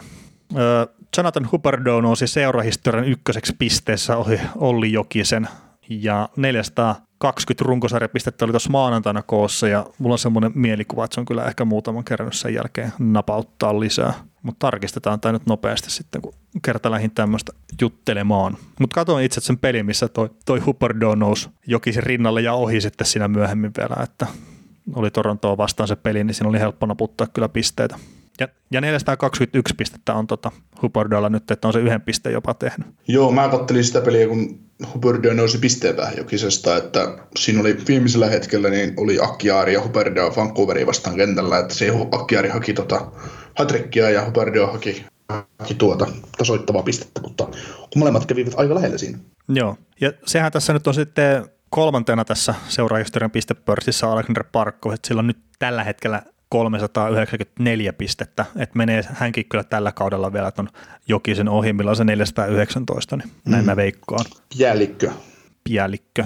Joo. Mä heitin sulle tämmöisen pommin tänne, tänne tätä Huberdion kohdalle, että, että tota, pitäisikö NHL-pisteisiin laskea pudotuspelit, ja se, tota, se on joskus käy aina pinnalla, että kun puhutaan pelien määrästä tai puhutaan pisteistä, että eikö pudotuspelit ja runkosarjoittelut ole saman arvoisia, minusta ei pitäisi laskea, ja sinulta tuli myös jyrkkä ei tälle asialle. No ei mun mielestä missään nimessä, mutta taas sitten olemme itsekin sitä keskustelua tuolla, tuolla seurannut erinäisillä foorumeilla, mutta että mä en niin näe itse siinä mitään syytä, että minkä takia ne pudotuspelipisteet ja pudotuspelipelit pitäisi laskea siihen mukaan. Että, että tämä on mun mielestä niin ihan selkeä systeemi, että runkosarja on oma juttu ja pudotuspelit on oma juttu. No, mulla on pistettynä ylös tämä mun oma perustelukin tähän, että minusta ei, koska NHL pudotuspelit ovat oma maailmansa ja sarjansa verrattuna sitten NHL-runkosarjaan. Ja pudotuspeleissä on kyseessä pelkästään voittaminen eikä mikään muu. Ja sitten tähän tämmöinen knoppi, että tota, muistatko, kuka voitti viime keväänä NHL pudotuspelin pistepörssi? Niinpä, ei se ketään kiinnosta. No, taisi olla Pasternak, en nyt ihan varmaksi sanoa, mutta voisin kuvitella, että Pasternak teki aika paljon pisteitä viime keväänä. Mutta... Niin mä just rupesin miettimään, että kuka, kuka se oikeasti voitti. niin. Joo, ei, ei. Se, se just, kun ei, ei, ei sillä pistepörssin voi tulla pudotuspeleissä mitään. mitään. Ei. Ei, ei, ei, ei, jos Pasternak teki viime keväänä 40 tehopistettä ja hävisi Game 7, niin ei sitä kiinnosta se, että se teki 40 pistettä ja voitti ei, ei, ei, ei, ei, ketään henki, kukaan ei kostu siitä. Niin, ja sitten kun taas puhutaan pudotuspelien parhaasta pelaajasta, niin ei ketään kiinnosta se, että maalivahti on vienyt sen joukkueen sille Game 7 asti, jos se häviää sen, tai se on tappiolla sitä Game 7 sitten siinä kohtaa, kun ne toisella erätavalla, kun ne toimittelijat nyt äänestää sitten sitä pudotuspelien parhaasta pelaajasta, niin se on se yksittäinen Game 7, mikä määrittelee sen pudotuspelien arvokkaamman pelaajan, mikä on myös semmoinen saatana aivovamma juttu, että mä en niin käsitä sitä. Se on, se on että, että tota, yksittäiset, yksittäiset hetket ja muu, niin ne saa kyllä niin kuin, ne, ne ajaa monesti ohi sitten. Yhden pelin tai yhden tekemisen ansiosta niin saatetaan muuttaa mielipide yhteen asiaan.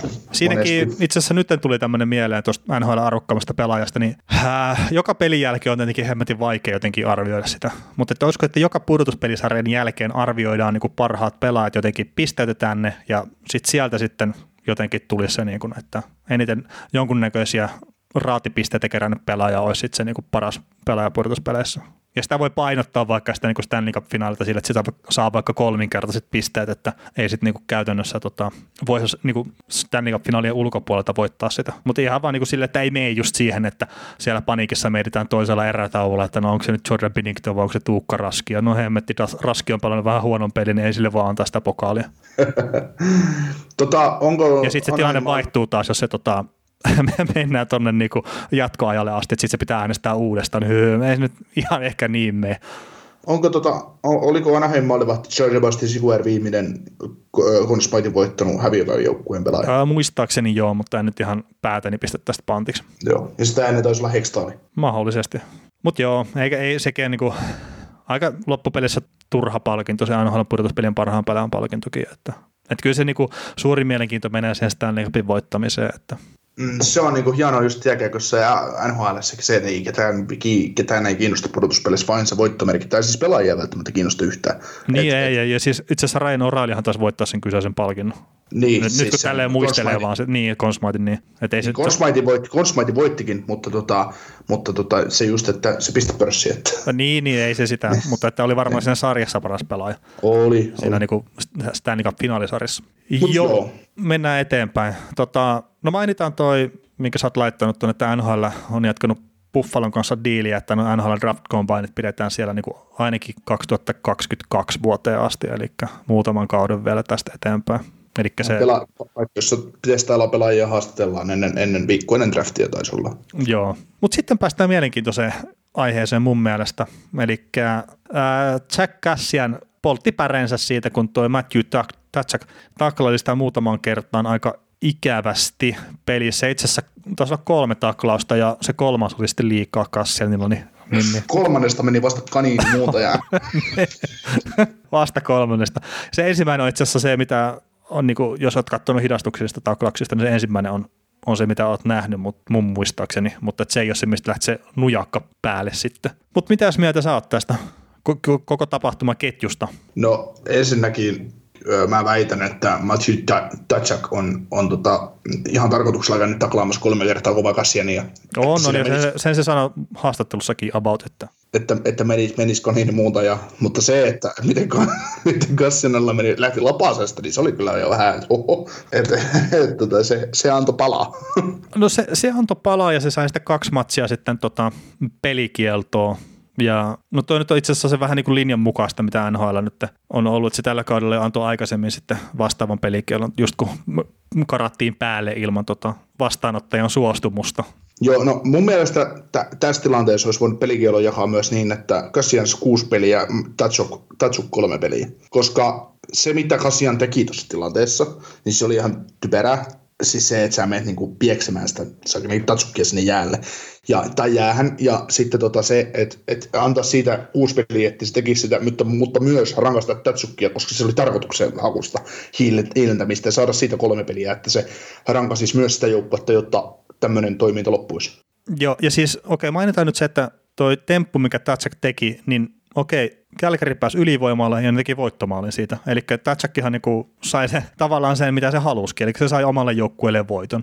Mutta toi niin kuin sitten sä sanoit, että se oli tarkoituksen mukaista, niin, niin se tosiaan, että, että ne taklaukset, mitä se teki, niin ne oli mun mielestä niinku saalistamista. Et ne ei ollut semmoisia niinku puhtaasti niinku pelitilanteeseen liittyviä taklauksia, vaan se hakemalla haki taklauksia kassia niin, ja se sitten, että kun tuomarit ei selkeästi sitä halunnut niin kuin viheltää, Ja NHLn kurinpito ilmoitti myös, että hei, tämä kyseinen, että niissä taklauksissa ei ole mitään vikaa. Niin sitten se, että Kassian nyt menee sitten kanini muuntajaan, niin kuin sä sanoit, niin se on ainut tapa ehkä, millä sen saa loppumaan sitten sen perseily.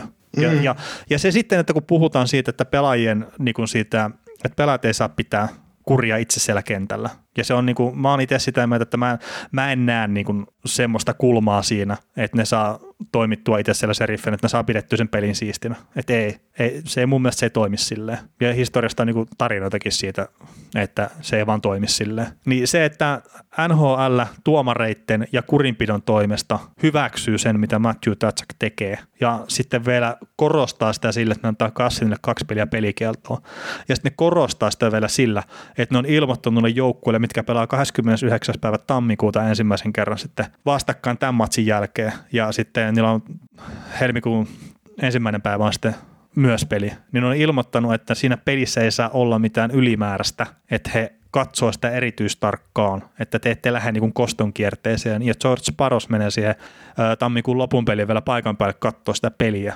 Niin se on mun mielestä vähän outoa. Ja se, että onko se nyt sitä, mitä halutaan oikeasti. Että sä periaatteessa just kun miettii sitä Kassinikin ensimmäistä taklausta, mistä lentää kypärä päästä, ja se ei siitä vielä lähtenyt pätkiä Tatsukkia turpaa, niin ne on niitä tilanteita, mistä saat todennäköisesti aivotärähdyksen.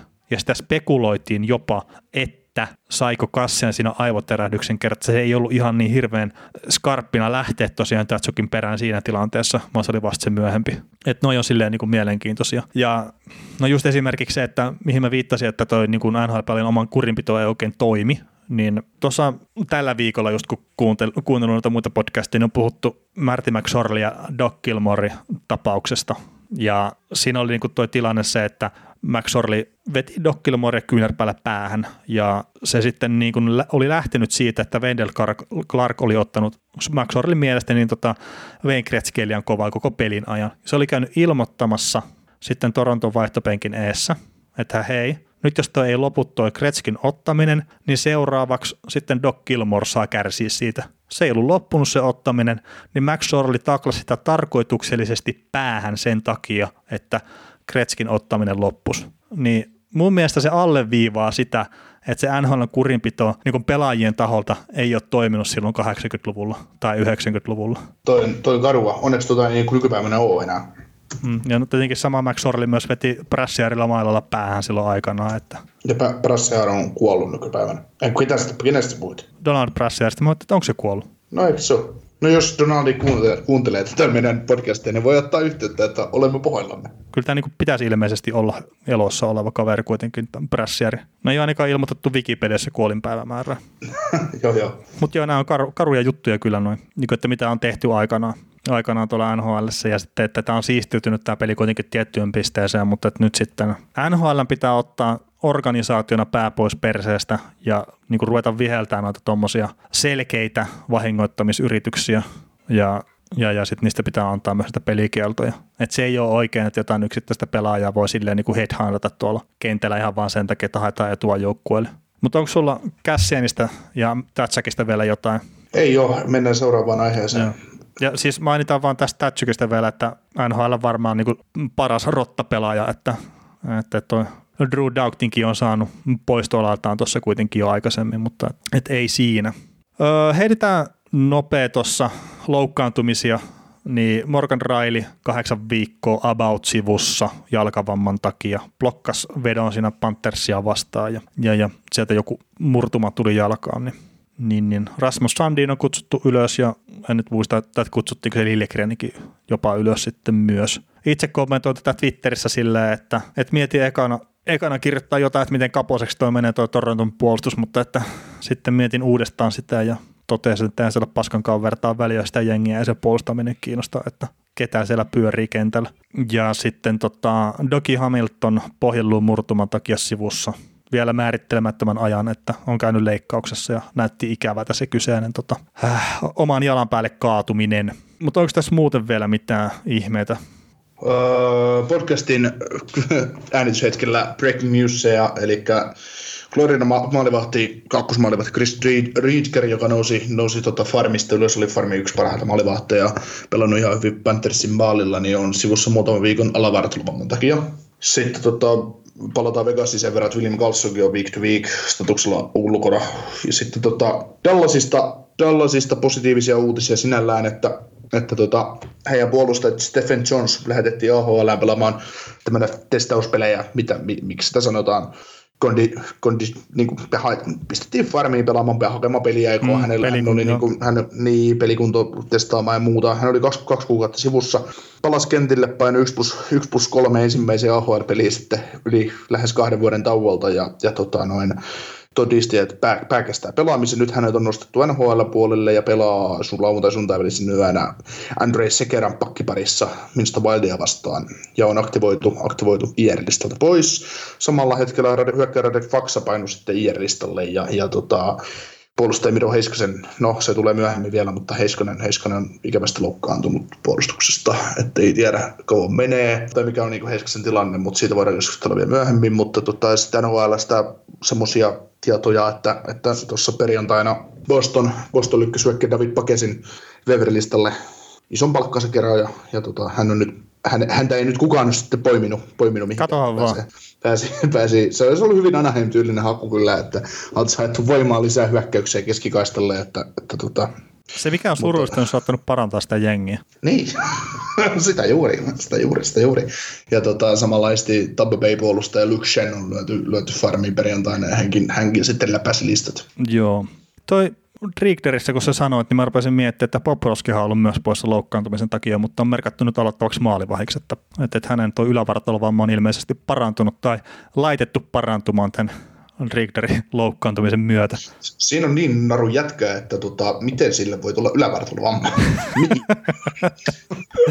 siitä, siitä, siitä, siitä jätkästä on meidän hieno kuva, kun se on ilman paitaa, patjo, tai niin patjat jalassa, housut jalassa, ja vaihto, tai tuo pukukopissa ja ilman paitaa, kun sillä ei ole niin lihaksen lihasta siinä yläkropassa, että mikä siitä voi loukkaantua sitä kaverista, että mennä rikki yläkropasta.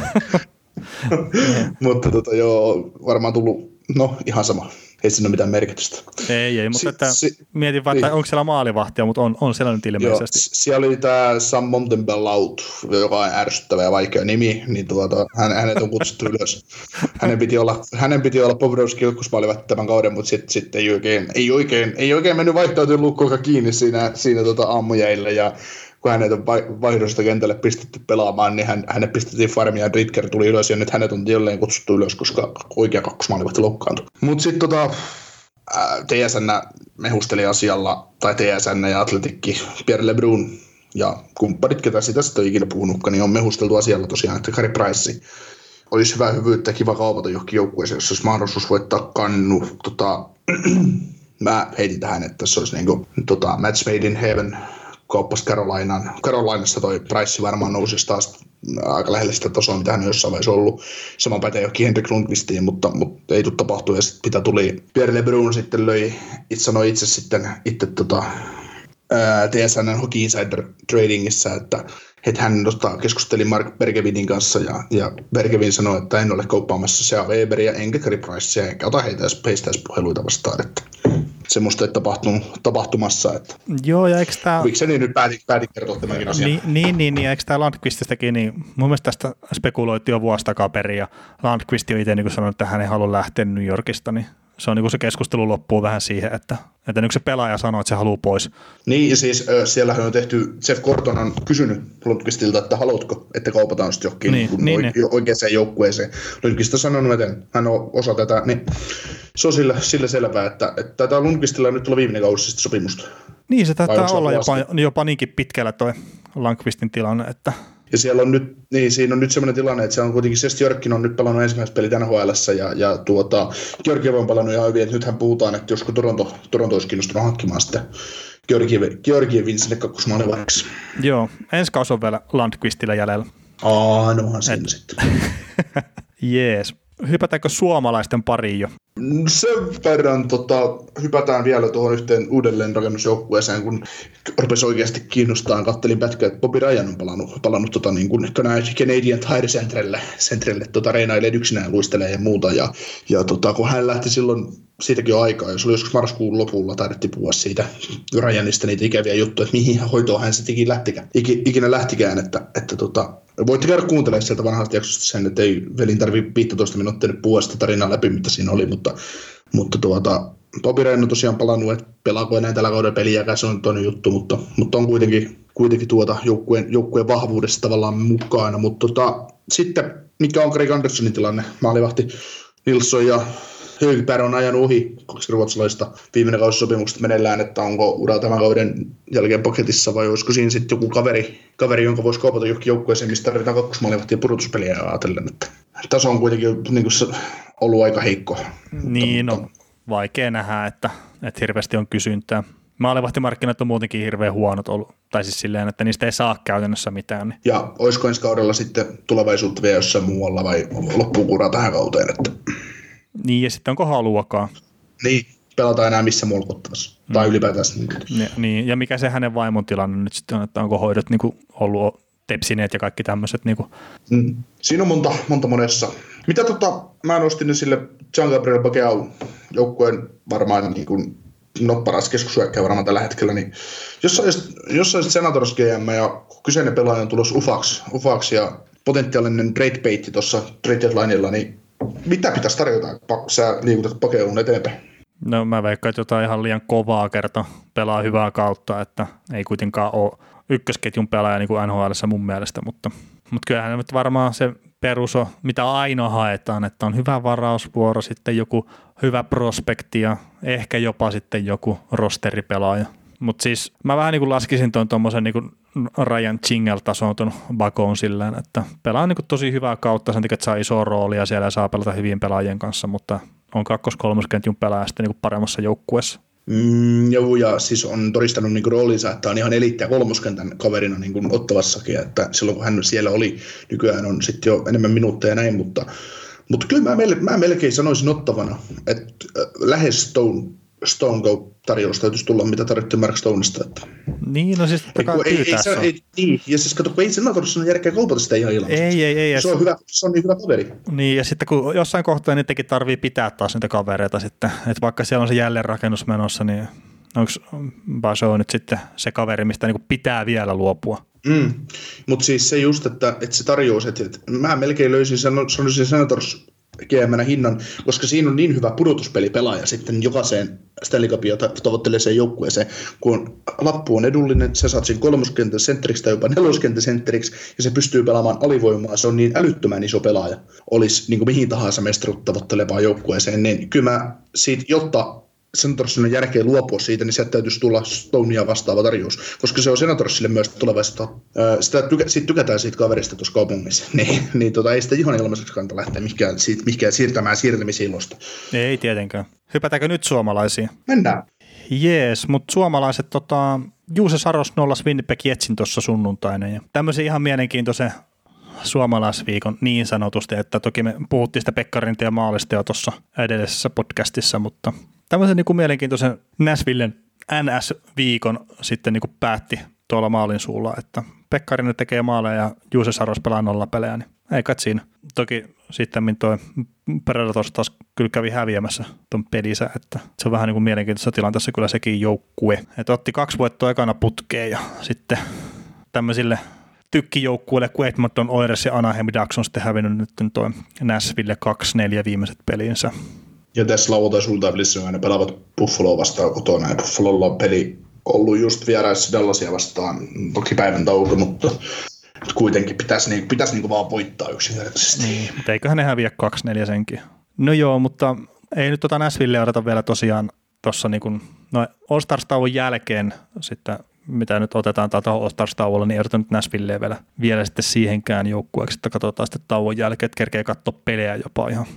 Mutta tota, suomalaismaalivaiheesta niin Tuukka Raski. No ekana tuli ilmoitus, että päättää, että All Stars-peli väliin, sillä lomailee mieluummin perheen kanssa.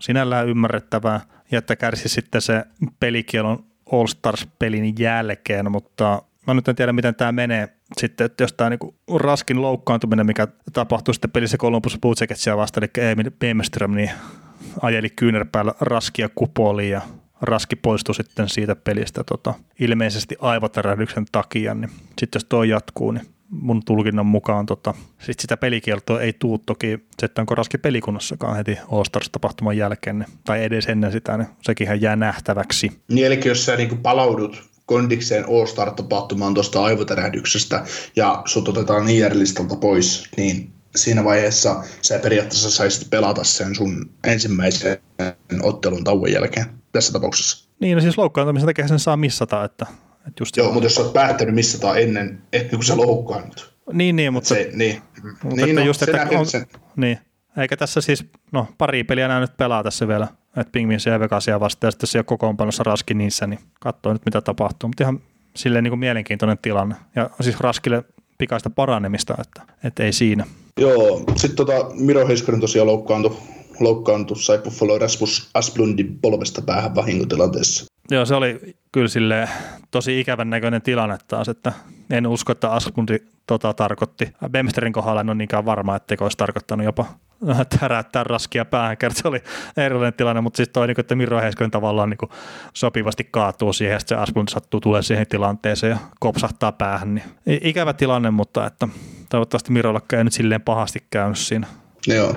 Sitten Dallas. Vihdoinkin on ruotsalaispuolustaja, jonka nimi alkaa, nimi on John, on kaupattu pois. Vairossa tuli Oula Palve No niin. Pittsburgh Penguinsista.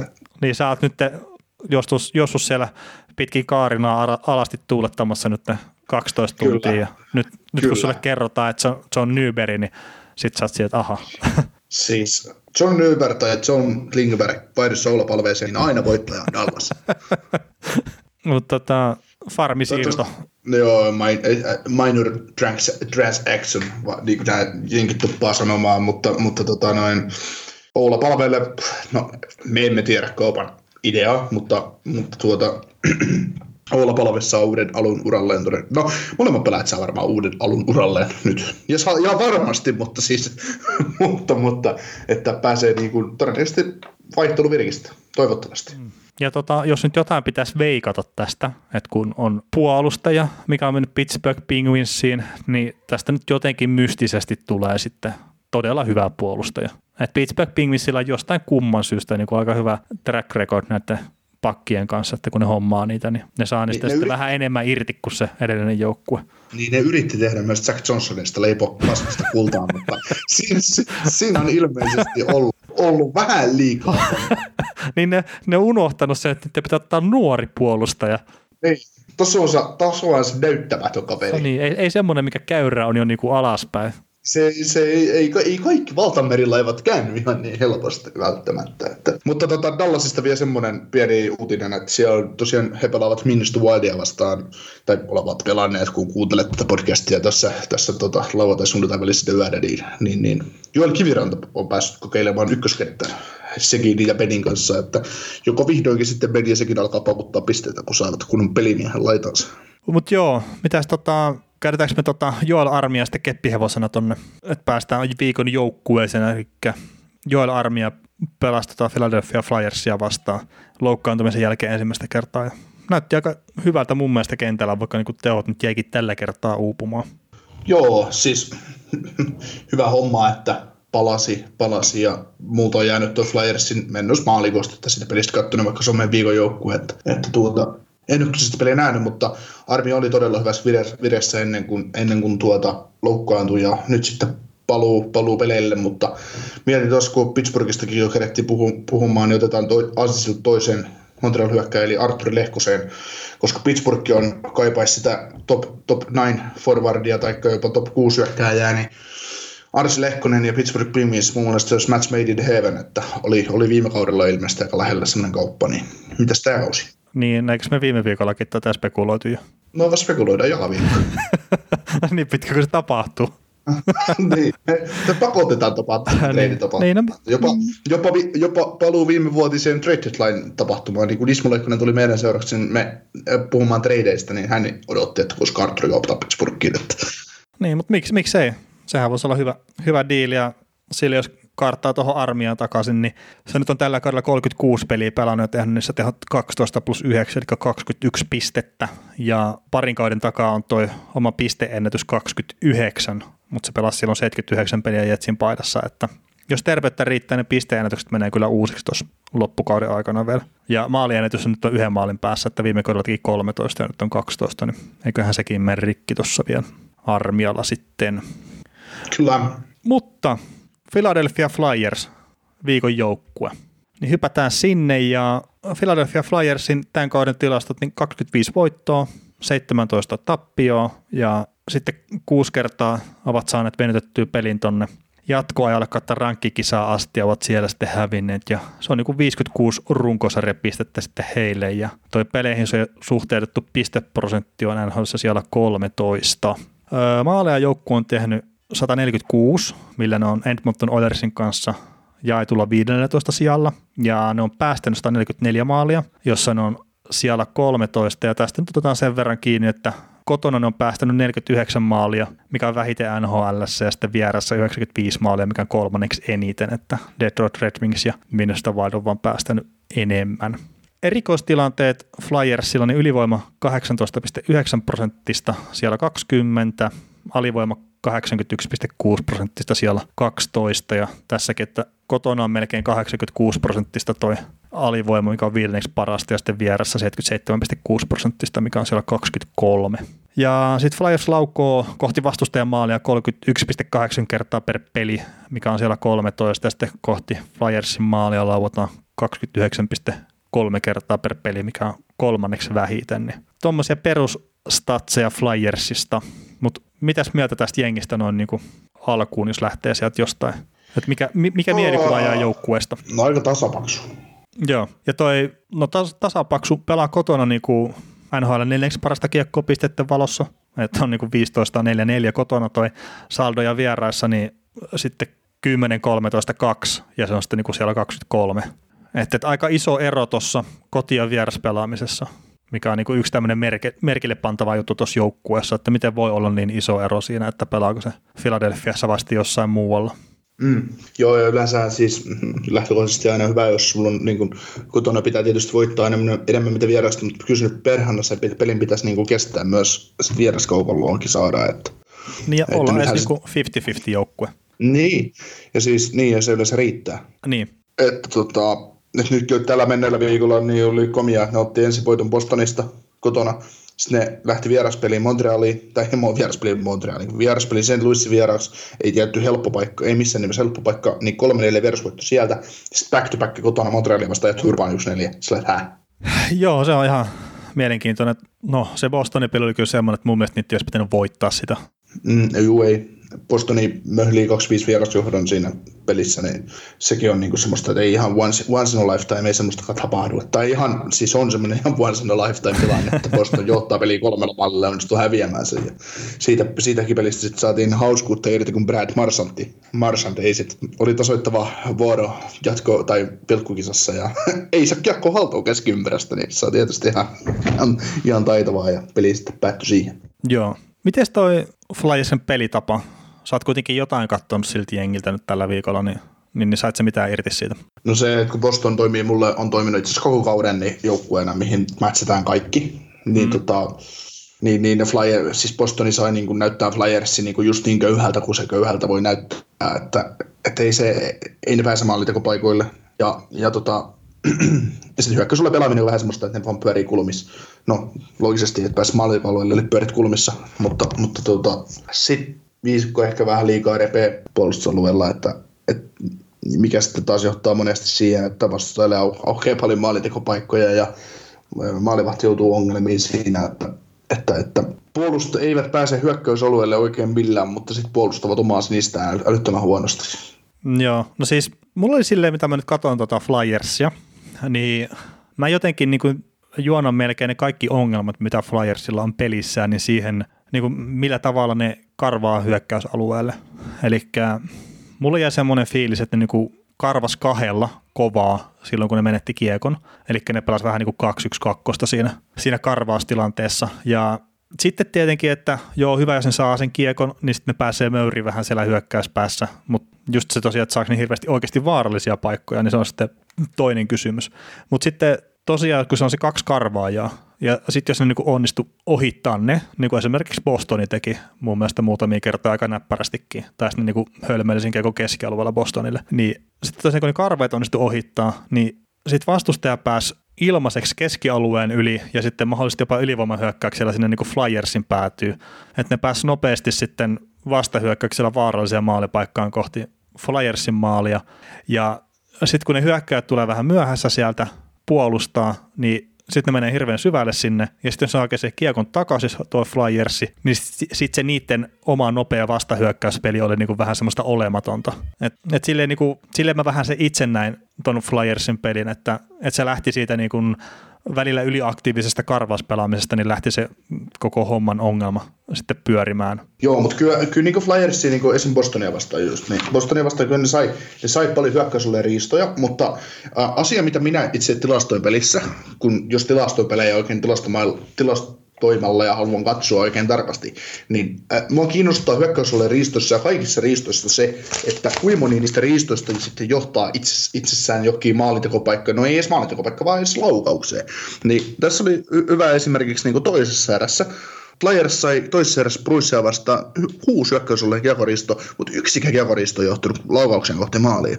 Niin se on, niinku, se on niinku tavallaan, tavallaan, niinku, se on tavallaan tosi huono homma. Ja sitten jos ajatellaan niinku riistoja, niin ää, toisessa erässä Flyers otti yhdeksän keskellä riistoa. Viisi kertaa ne pääsi riiston jälkeen alueelle kiekon kanssa, eli luisteli vaan kiekon kanssa hyökkäysolessa joku kontrolli, eli jonkinnäköisen hyökkäyksen. Mutta sitten neljä kertaa lyötiin kiekko päätyyn, ja kerran he tuli päädystä, ne voitti sen päätykiekon, minkä ne oli pistänyt. Eli se keskellä riistäminen niin tavallaan turhaa. Ok, ne saa vastata hyökkäyksen kautta ja puolustaa niin tavallaan ihan hyvin, mutta ei sit vaan, se ei ole niin tavallaan hyödy niin kuin hyökkäyspelillisestä siitä riistämisestä millään lailla. Niin kuin semmoisissa tilanteissa. Ja sitten muutenkin niin kuin se, että mistä just kuvastaa se, että, että, että, että tota, he, he on niin kuin vaikeasti menee hyökkäysalueen sinisestä ylitte, niin ne pääsee kontrollilla keskialueelle, niin liian usein ne, lyö, niin kuin, ne tykkää lyödä kiekkoa päätyy, mitä nyt NHL tapahtuu jatkuvasti, mutta kun ei ne voita niitä päätykiekkoja koskaan, niin, niin tuota, siitä hyökkäyksen lähdöstäkään ei niin kuin, tavallaan mitään hyötyä. Joo, ja se osittain se varmaan, että ne ei voita myöskään niitä päätykiekkoja, niin mä veikkaan, että johtuu myös vähän sitä joukkueen hitaudesta. Niin. No, että okei, okei, sä voit rytmittää sen niin päätykiekonkin silleen, että, sä oot, niin kuin, että se hyökkäjä on menossa karvasti jo silleen niin kuin nopeasti, mutta jos siinä ei ole sitä semmoista yhtenäistä ideaa, niin se on vähän niin kuin vaikea. Mm, joo, että se, siis kun mikään muu ei ole niin kuin typerämpää kuin turha päätykiekko. Niin, ei sitä niin kuin turhaan kannata heittää. Ei, siis siitä täytyisi aina olla joku idea ja sama taklaamisessa, taklaamisessakin täytyy olla idea, että se taklaa turhaa. Nimenomaan. Ja, ja sitten niin kuin, niin, siis no, se on just sitä niin kuin tavallaan minimipelaamista, että, että jos, ta, niin kuin, jos taklaat turhaan, niin sä taklaat kiekotonta pelaajaa, sä väsytät itseäsi, ok, sä väsytät myös kaveria, mutta siis sun joukkue hyödy siitä taklauksesta mitään. Ja sitten just se päätykiekko, että ok, neljä muuta kaveria lähtee vaihtoon, sit sä oot yksi hyö- hyökkäys sinisellä, sä löydät kiekko päähän, menet itsekin vaihtoon. Niin se, se, on vaan, sä vaan luovut kiekosta. Et yleensä sitten, että jos sä lähdet lyömään päätykiekkoa eikä muuta meniä on, niin sitten se menet itse antaa paineen, jotta siinä kestää 2-3 sekuntia kauemmin, että se pakki joutuu kääntämään tai antaa pakkipakin maalin takana ennen kuin se pystyy avaamaan hyökkäystä, jotta se, sit se oma viisikko kerkeä tavallaan ryhmittäytyy keskellä, että tuomaan edes jossain vaiheessa sit se paineen. Että, että kaikki, kaikki on siinä, että, että sit varsinkin, jos sä lyöt sen päätykiekon, jos sä teet sen oikein ja hyvin, sä lyöt sen päätykiekon silloin päätyy, kun sä tiedät, että siellä on vähän hitaampi, tai vähän, no sanotaan yksinkertaisesti, siellä on Roman Polak puolustamassa. niin sä löydät Roman Polakille päätykiekon, sä löydät oikea-aikaisen paineen sinne, niin Roman Polak on kiekon kanssa, ei kerkeä antaa sitä omalle pakille, vaan se törkkää lasin kautta ulos, taikka se, se, se menettää kiekon, sä saat paineen, sä saat hyökkäysulle riiston, ja sä pääset jatkamaan siitä peliä. Mm, niin Jos sä teet sen niin, että, että kaikki muut lähtee vaihtoon, sä lyöt sen päätykiekon Roman Polakille, lähdet itsekin vaihtoon, niin onko Roman Polakki kerkeä tekemään sille jotain järkevää sille kiekolla ja tulemaan pois alta. Onko se kunnon paine, mutta sitten taas, sit taas, mistä tulee sit se hyvä puolustajaero, niin saada se oikea-aikaisen paineen Miro Heiskaselle tästä tapauksessa. Mä katson Dallasia hyvänä esimerkkinä, tässä on niin kovat ääripäät. Niin Dallasia, sä lyöt, lyöt Heiskaselle sen kiekko, niin Heiskanen tulee sieltä paineen alta jalalla ulos tai antaa sitten se hyvä syötö. Mutta tulee sitten jalalla, jalalla paineelta, paineelta ulos, mikä on siis puolustajata vastaan, niin sun on periaatteessa että se pystyy pelaamaan sitä vastaan. Se oli ihan hyvä. Niin, mutta joo se... Päätykiekkoja, hyvillä päätykiekkoilla sä saat paljon hyvää aikaa, huonoilla päätykiekkoilla sä et mitään muuta tee kuin hallaa omalla joukkueelle. Niin kyllä. Ja tota, mä sitten tuosta niinku Flyersin pelaamisestakin, niin Mä nyt käytin tota Natural, Natural Stat kerta, se on tota paras niin kuin lähde saada tätä jotain edistynyttä tilastoja niin kuin mukaan tähän, että sieltä saa niin, niin helposti poimittua kaikki statistiikat ja kopioitua ne itselleen Exceleen ja näin, niin, niin, niin mä sieltä niin kattelin sitten, että miten Flyersia vastaan, niin kuin, tai miten Flyersin puolustuspelaaminen on toiminut, ja se mitä mä oon poiminut, niin miten monta nopeata vastahyökkäystä, eli rush-hyökkäystä, niiden maalivehto on joutunut torjuu, ja toinen, mikä on sitten rebound-laukaukset. Niin Natura Statrikin tilastojen mukaan 50 nopeata vastahyökkäystä on pelattu Flyersia vastaan, mikä on vähiten nhl No okei, okay, mä en usko siihen tilastoon, mutta mä tuun siihen kohta. Ja sitten näitä rebound-laukauksia on 204, mikä on neljänneksi eniten, mikä sitten kertoo taas siitä, että ne siellä omalla alueella välttämättä puolustamassa hirveän hyvin, tai sitten ne maalivehit sylkee aina paskaan paikkaan ja kiekkoja. Mutta että niin Winnipeg Jets, New York Rangers ja Vegas Golden Knights on niin vain ja ainoastaan päästänyt rebound-laukauksia enemmän kohti omia maalivahtejaan kuin mitä Philadelphia Flyers. Mutta jos mä nyt lähden näihin vastahyökkäyksiin ihan ekana, että mä niin laskin itse yhdeksän vastahyökkäystä parista pelistä, eli Bostonia ja Montrealia vastaan. Ja seitsemän oli niin kuin ihan perusvastahyökkäyksiä, mitä mä laskin, ja sitten kaksi oli tämmöisiä kaksi vastaan yksi TMS, niin kuin ylivoimavastahyökkäyksiä. Ja Bostoni esimerkiksi teki noista vastahyökkäyksistä muutamat maalit Flyersia vastaan. Niin, niin, niin se vaan, että siinä on niin kuin haasteita ton jengin pelaamisessa puolustuksellisesti, ja etenkin tuo rimpad-laukausten määrä ja se, että öö, sitten yhdeksän kertaa kahteen peliin niin hyökkäysalueella on päässyt vastustaja laukkoon suoraan syötöstä. Ja no okei, vain yksi maali tuli siinä, mutta, mutta se, niin kuin, jos sitä pääsee hyvästä paikasta laukoa tarpeeksi monta kertaa suoraan syötöstä, niin niistä tulee kyllä maalia eittämättä. Että se on vaan fakta. Ja muistaakseni 26 prosenttia tai jotain oli jossain niin lauot maalintekoalueelta suoraan syötöstä, niin noin 26 prosenttia oli se todennäköisesti se kiekko menee maaliin ja tämä on niin Sportlogikin dataa taas, että, että niillä oli itse asiassa John Carsonista oli video, niin siinä oli muistaakseni on kerrottu, niin kannattaa käydä chiika, jos ei ole katsonut, että niissä on hyvää matskua edelleenkin. Joo, sä puhunut näistä laukauksista ja mistä paikasta laukauksia tulee ja miten ne laukaukset on vaarallisia, niin itse kiinnitin tuossa Flyersin hyökkäysalueen pelaamisessa niin kuin huomioon siihen, että, että tota, kun he, hehän eivät päässeet maalitekopaikoille juuri ollenkaan, he pääsivät sinne sattum, no, sattumia ja sattumaa tai ei, ne pääsi sinne aina silloin tällöin, ja maaleja tuli pompuista tämmöistä, ollaan puhuttu, että Flyersin ei olisi pitänyt voittaa peliä Bostonia vastaan, Boston, oli, Boston onnistui häviämään se jotenkin, no halakin takia, näin suoraan sanottuna, no, samaa niin, niin tuota, tuota, tuota, kun Flyers pyöritti, pyöritti peliä, niin, niin ollaan puhuttu one merkityksestä, että kuinka paljon Vantaimer lisää maali, maalin todennäköisyyttä. Niin tuota, Flyersia kun seurasi, niin odotti, ne, ne tyytyi lauko, laukomaan kiekko, niin kuin huonoimmastakin paikoista, ihan suoria laukauksia. Mutta sitten jos nähtiin ihan perus semmoinenkin, että ei ollut edes niin poikkisyöttö, vaan oli syöttö, kun sä menet päätyyn, sä myllytät päädyssä, sitten sä toimitit kiekon viivaan, annat vaan syvyyssuunnassa syötön, ja sieltä tuli Vantaimer, tavallaan lyötiin vastapalloa vetoa kohti maalille, niin niin siitäkin tuli aina vaarallinen maalintekopaikka. Tai siis niin kuin, äh, siitä tuli reboundi tai reboundi, jonka sitten puolustus, Bostonin puolustus siivoisi pois, taikka tuli sitten reboundista vielä veto kohti maali tai ohi, ihan sama. Se, että on paljon hyödyllisempää lyödä aina Vantaimer, jos sä pelaat niin kuin tavallaan maalintekoalueen ulkopuolella, kuin se, että sä vaan lähdet holtittomasti toimittamaan kiekkoa maalille. Ok, se on myös tärkeää, että se onnistuu toimittamaan kiekkoa maalille, mutta jos sä vaan toimitat, niin yleensä NHL se hyökkäät blokkaa ne pois, eli sä et saa edes kiekkoa maalille asti, mutta se, että sä, aina kun sä pistät, kannattaisi pistää aina vaan one-timer. Pelata se paikka niin, että jos et sä pääse maali, maalialueelle, niin anna poikkisyöttöä lyö one-timer. No, niin, koska, siihen, sitten...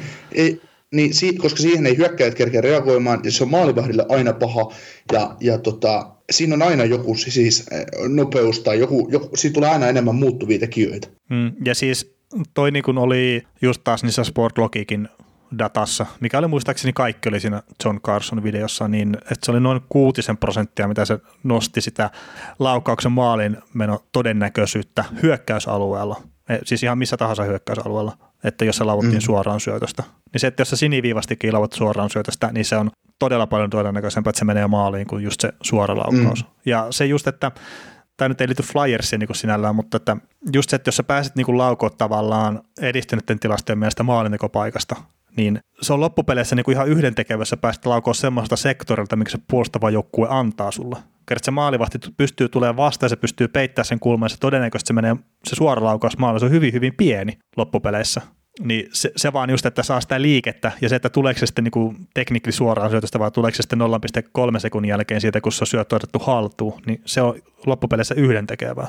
Vaan mm. se, että sun pitää saada sitä liikettä sille kiekolle ja pystyy niin rikkoa vähän sitä puolustusta niillä syötöillä. Mm. Et se, sehän on se ykkösjuttu siinä. Ja sitten kun sä saat maalivahin liikkeeseen, niin se auttaa toki myös hirveän paljon sitä.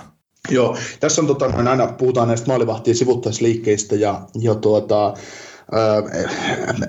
mitä maalivahdit torjuu erilaisia tilanteita, niin mäkin muistan sellainen perusoppi on jääkiekko-maalivahtia, kun ruvetaan aja, niin kuin kehittämään, niin periaatteessa semmoista torjuntaliikettä, että sä liuvut tavallaan niin kuin, puolelta toiselle, niin sä et saisi ikinä liikkua jäässä, vaan sun täytyisi liikkua aina ju- jalo- jalkojen päällä ja liikkua luistimilla niin nopeasti, jotta sä oot pystyasennossa, kun lähtee se one timer tai syöttö tai katolpalta ja sit vasta sä teet liikkeen. Niin on aina opetettu. Mutta kerkeekö nyky... Meidän kuuntelijat voi katsoa NHL, NHL-pelaajia tai NHL-pelejä ja ruveta seuraamaan maalivahteja, miten he tekee, liikkuuko he jäissä, että antaa tiputtaa jäi, niin kuin tavallaan ottaa potkun sivulle, tiputtaa jäihin ja torjuu tavallaan alakulmista tai yläkulmista haaskalle kilville, ihan miten on, tai tuleeko se veto syliin. Mutta se, että ohjettu on ainakin meikäläistä niin, että pyrit pysymään pystyssä mahdollisimman pitkään myös sivuttaisliikkeessä, ja sitten vasta kun tulee laukasta, niin se päätöksen, miten sä sen torjut sen kiekon. Joo. Et taas, taas semmoista niin kuin pientä huomioon huomio ihmisille, että miten näitä hommia tehdään. Mutta näetkö Flyersissa pudotuspelijoukkueen? No en mä kyllä tällä hetkellä näe sitä pudotuspelijoukkueena. Mä näin hänet, heidät syksyllä, mutta tota, mulla on myös vähän sama, että ei, ei näe, että koska ovat kyllä kovasti taistelussa mukana, ovat tällä hetkellä pudotuspelipaikassa Kiina tai äänyshetkellä ovat pudotuspelipaikassa Kiina, mutta samaan aikaan semmoista sijoista taistelee muun muassa Columbus ja Florida, ja koen, että ne joukkueet tulee keräämään enemmän, enemmän pisteitä, mitä Flyers luppuudaan. No joo, mäkin enemmän ehkä siihen Floridaan just silleen niin kuin luotan kyllä. Kyllä, mutta että tiukka taistelu tulee kyllä varmasti tuosta viimeisestä pudotuspelipaikasta idän puolella. Mm, yllättäen. Siinä, mutta, tota, mutta mä itse hehkutin Flyersia, että he voisivat olla jopa kärkipään jengejä niin kuin tässä Atlantin divisio, ei kun Metropolitan divisioonassa, mutta, mutta, mutta ei, ei, ei, ei, vielä ollut sit sellainen joukkue, Hartti ei ole ollut ihan niin hyvä, mitä mä jaksoin povailla, eikä se joukkue saa itsestään niin paljon irti. Niin mutta, mä, mutta, mutta, Ja mä en tiedä, onko se välttämättä, niin kuin, että se Hartti ei ole ollut niin hyvä. Toki en ole kaikkia pelejä kattonut. Mutta nythän se on tota, itse asiassa loukkaantumisen takia sivussa toi, toi Hartti tällä hetkellä peleistä, mutta, mutta että just se, että siinä on myös niitä ongelmia siinä jopa puolustuspelaamisessakin ihan. Niin. Joo, eikä siellä niin pelaajat Justin Brownikaan ollut kunnossa hetke puolustuksesta, vai onko? En ole ihan varma, mutta, mutta, mutta mun mielestä oli ainakin sivussa jossain kohtaa. Niin kuin siis Beher pelaa niin paljon alle, tai no niin pelaa varmaan oikealla tasolla, mutta siihen, siihen nähden taas mitä on puhuttu menneisyydestä, että, että oli joskus ihan hyvä kiekollinen puolustaja, nykyään ei oikein tule tehoja. Mutta tota, joo, siis No, jos me katsotaan näitä koripelaajia esimerkiksi 2021-2022 kaudelle, niin tuota, eli parin kolmen vuoden päähän, niin, niin siinä kanssa tulee niin kuin esille se syy, minkä takia toi Flyers ei ole tällä hetkellä pudotuspelijoukkueet. Jos mietitään hyökkäystä, Giroux, Voracek, Couturier, Hayes, Konecny, uh, äh, JVR, Nolan Patrick, Joel Farabe, niin nämä on niin kuin meidän korepelaajia, tai mun nimeä meidän korepelaajia, sä varmaan jättäisit näistä jotain pois tai lisäisit jotain, mutta... No, no mä jättäisin Flyersin tuhokaksikon sieltä. Flyersin pojat. niin, jättä, niin, fly, niin, Flyersin pojat jättäisit pois. Mehän lanseerattiin heille nimi. Kun kuuntele edellinen jakso, jotta saat varmuuden tästä, että ketkä Flyersin pojat voit. Pakko sanoa muuten Heijäsistä sen verran. Mä en edes muista, mikä se peli oli. Saat olla Tampaa vastaan kerta. Mä muistaakseni katsonut sitä peliä kokonaan, mutta Heijas pääsi niinku no, puolittaisen semmoiseen niinku nopeeseen vastahyökkäykseen, ja sitten se niinku katselee, että tuleeko sinne ketään häntä niinku auttamaan, eli vähän semmoista Conor McDavid-settiä, mutta sen sijaan, että se lähtisi niinku kiertää sitä pakkia, mitä se tietenkään pystyy edes tekemään, niin se sitten heittää semmoisen kaarroksen niinku tavallaan puolustussuunta, että se pystyisi ottaa sieltä kakkosaallosta pelaajan mukaan, jota ei ikinä tuu. Niin mä olin vaan itse silleen, että lauo siitä paikasta. Jos et mitään muuta keksi, niin lauo. Kertaa siitä hyökkäyksestä ja muistaakseni tuli edes niin laukasta kohti maalia sitten. Ei sentään menettänyt kiekkoa niin, että olisi tullut vastahyökkäys kiekko omiin. Ei, ei sentään. joo, mutta tota, niin, Nola Patrick, sillä on päävammaa ja kaikkea muuta. Äh, joo, migreenikohtauksia on ollut niin niiden kanssa on ikävä pelata, että onko edes korepelaajia, mutta mikäli sikäli tervehtyy, niin on todennäköisesti. Mm, niin mutta tota, Öö, ja sitten tuosta Voracekista oli vähän puhetta, että no se ei ole Voracekin vika, että hän pelaa kolmoskentän laidassa, kolmoskentän laidassa ja, tai ei se välttämättä, siis Voracek olisi varmaan parempi tuossa tuossa tota Flyersin poikien ja, ja tota Flyersin poikien kanssa kakkoskentän laidassa, mutta kun on pakko jotenkin levittää, levittää sitä hyökkäystä, niin hän pelaa, hän pelaa kolmosessa McGrafflin ja Tyler Pitlickin kanssa, mutta, mutta tuota, pelaa kyllä ihan hyvä, hyvällä tasolla ja, ja tota, edelleen, tai niin kuin nykyään, mutta, mutta hyökkäyksessä niin kuin, vaihtuvuutta sopisi, että olisi vähän enemmän pois. Tai siis niin kuin, no nämä Flyersin pojat on suuri ongelma tässä hyökkäyksessä. Hyökkäyksessä oikein, huvittaa, huvittaa kutsua heitä, heitä tällä termillä. Mutta sitten puolustus Kore, Kore-kaveria, niin Provorov, Kostisbeer, Sanaheim. No Sanaheim on näistä nuorista kaverista Provorovin lisäksi mun mielestä se niin kuin, ihan, ihan top, top kaveri, että tykkään Travis Sanheimin pelaamista sitten taas, että meillä on puolustajalupaus Samuel Morin, Morin niin tota, hän kärsii nyt toista kertaa urallaan, tai toista kertaa parin kolmen vuoden sisään tästä polvivammastaan, niin, niin, niin, hän on entinen ykköskerroksen varaus, niin se taitaa olla menetetty tapaus muutenkin. Eikä se pelaaminen, mitä mä oon nähnyt, niin ei, ei kyllä vakuuta. Ja Korean, ja Korean viety Hartti tietysti maalivahtina. Joo, no mä ehkä nostaisin tuon Philip Myersin sinne puolustukseen. Ma, no joo, Maier Syysä kokoisena raitipakkina on, on aina, aina, aina tietysti niin laatu, laatukamaa, mutta siinäkin on just se, että hän on edelleen, onko hänellä ensi kausi vielä sopimusta vai vaan tämä kausi? Mutta, siis mutta, joo, tota, ei ole sopimusta, mutta, mutta et, et, eiköhän se jatka tuu tekee. Niin, niin, niin, ehdottomasti. Joo, mutta mitä tota, tullaan prospekteihin vielä, niin, niin tota, hyökkäjä kes, keskikaistalla on ihan hyvä kaveria tulossa tavallaan, että Frostia, Frostia, Morka Frostia, Mihail Vorobiev ja Pascal Laber ja Isaac Radcliffe ja Germa Rubjovi, niin siinä on, siinä on semmoisia kavereita jyräilevät nykyään farmissa, mutta näistä ainakin Vorobiev ja Frost on käynyt ylhäällä koittamassa, että Radcliffe on tainnut olla enemmän itse asiassa laitahyökkäjä viime aikoina, että sai, sai tota, koittaa itse asiassa leirilläkin, mutta ei sitten, ei sitten ottanut paikkaa. Puolustajasta sitten Jagor Chamula, joka meni just loukka, lo, loukkaantui ja meni leikkaukseen, on pitkään pois. Sitten OHL kova Mason Milman ja yliopisto lätkyttelevä Cameron York, siinä on prospektia puolustusosastolle. Että tavallaan niin kuin ihan hyvä, hyvä tilanne se, että Jamula on mun mielestä ihan mielenkiintoinen tapaus. Mä odotin, että hän olisi voinut jopa syksynä, mutta ei sitten, ei sitten kuitenkaan. Ja maalivahtiosastolla Kirill Justienko venäläismaalivahti ja Felix Sandström Ruotsista, niin semmoista mun mielestä potentiaalista kamaa tule, tulevaisuutta ajatellen. Alkaako tämä olla tässä tämä Joo, suunnitelmallisesti meni, meni taas tämäkin podcast, eli alle puolentoista tuntia uhosin, että vedetään läpi, ja nyt on yli kaksi tuntia sitä äänitettyä. Että en tiedä, kuinka pitkä podcasti tästä saadaan, kun meikäläinen editoidaan pois, mutta... mutta, mutta. Semmoinen 45 minuuttia. Tunti 20 pelkästä puhetta mutta, mutta kovin monta kertaa en dissannut itse asiassa aikana meidän podcastia tai itseäni. Ei, eikä tätä tarvitse dissatakaan. Välttämättä. Niin, välttämättä. Mutta joo, hmm. tässä oli tämä... Jatketaan torstaina. Anteeksi? Niin, että jatketaan torstaina. Joo, jatketaan torstaina niin kuin Winnipeg Jetsien sitä on parhaiten hyökkäjien parissa. Mutta tämän jakson osalta isot kiitokset. Kahvi menee suomalaisella tunteisiin, myös silloin kun sitä ei ole saatavilla. Siis mitä? Onko kahvi lopussa? Nyt mulla menee kyllä kuppinurin. Ai vitsi, että mua ottaa pannuun. Kaikkea kun ei pysty suodattamaan. Kulta Katriina. Eläköön suomalainen kahvikulttuuri. Teitä odotetaan laivan infopisteessä. Hei, kyllähän mä nyt olisin tullut, ei tässä nyt sentään kuuluttamaan tarvinnut. Joo, mutta kun sä hävisit taas, meidän pitää nyt hakea auto alhaalta ja lähteä eteenpäin. Mutta olipahan hyvä kuulutus. Joo. Tosi selkeä ja kaikuva. Mm. Hieno laiva tää on. Hei, nyt mennään. Finlines. Meillä koet meren.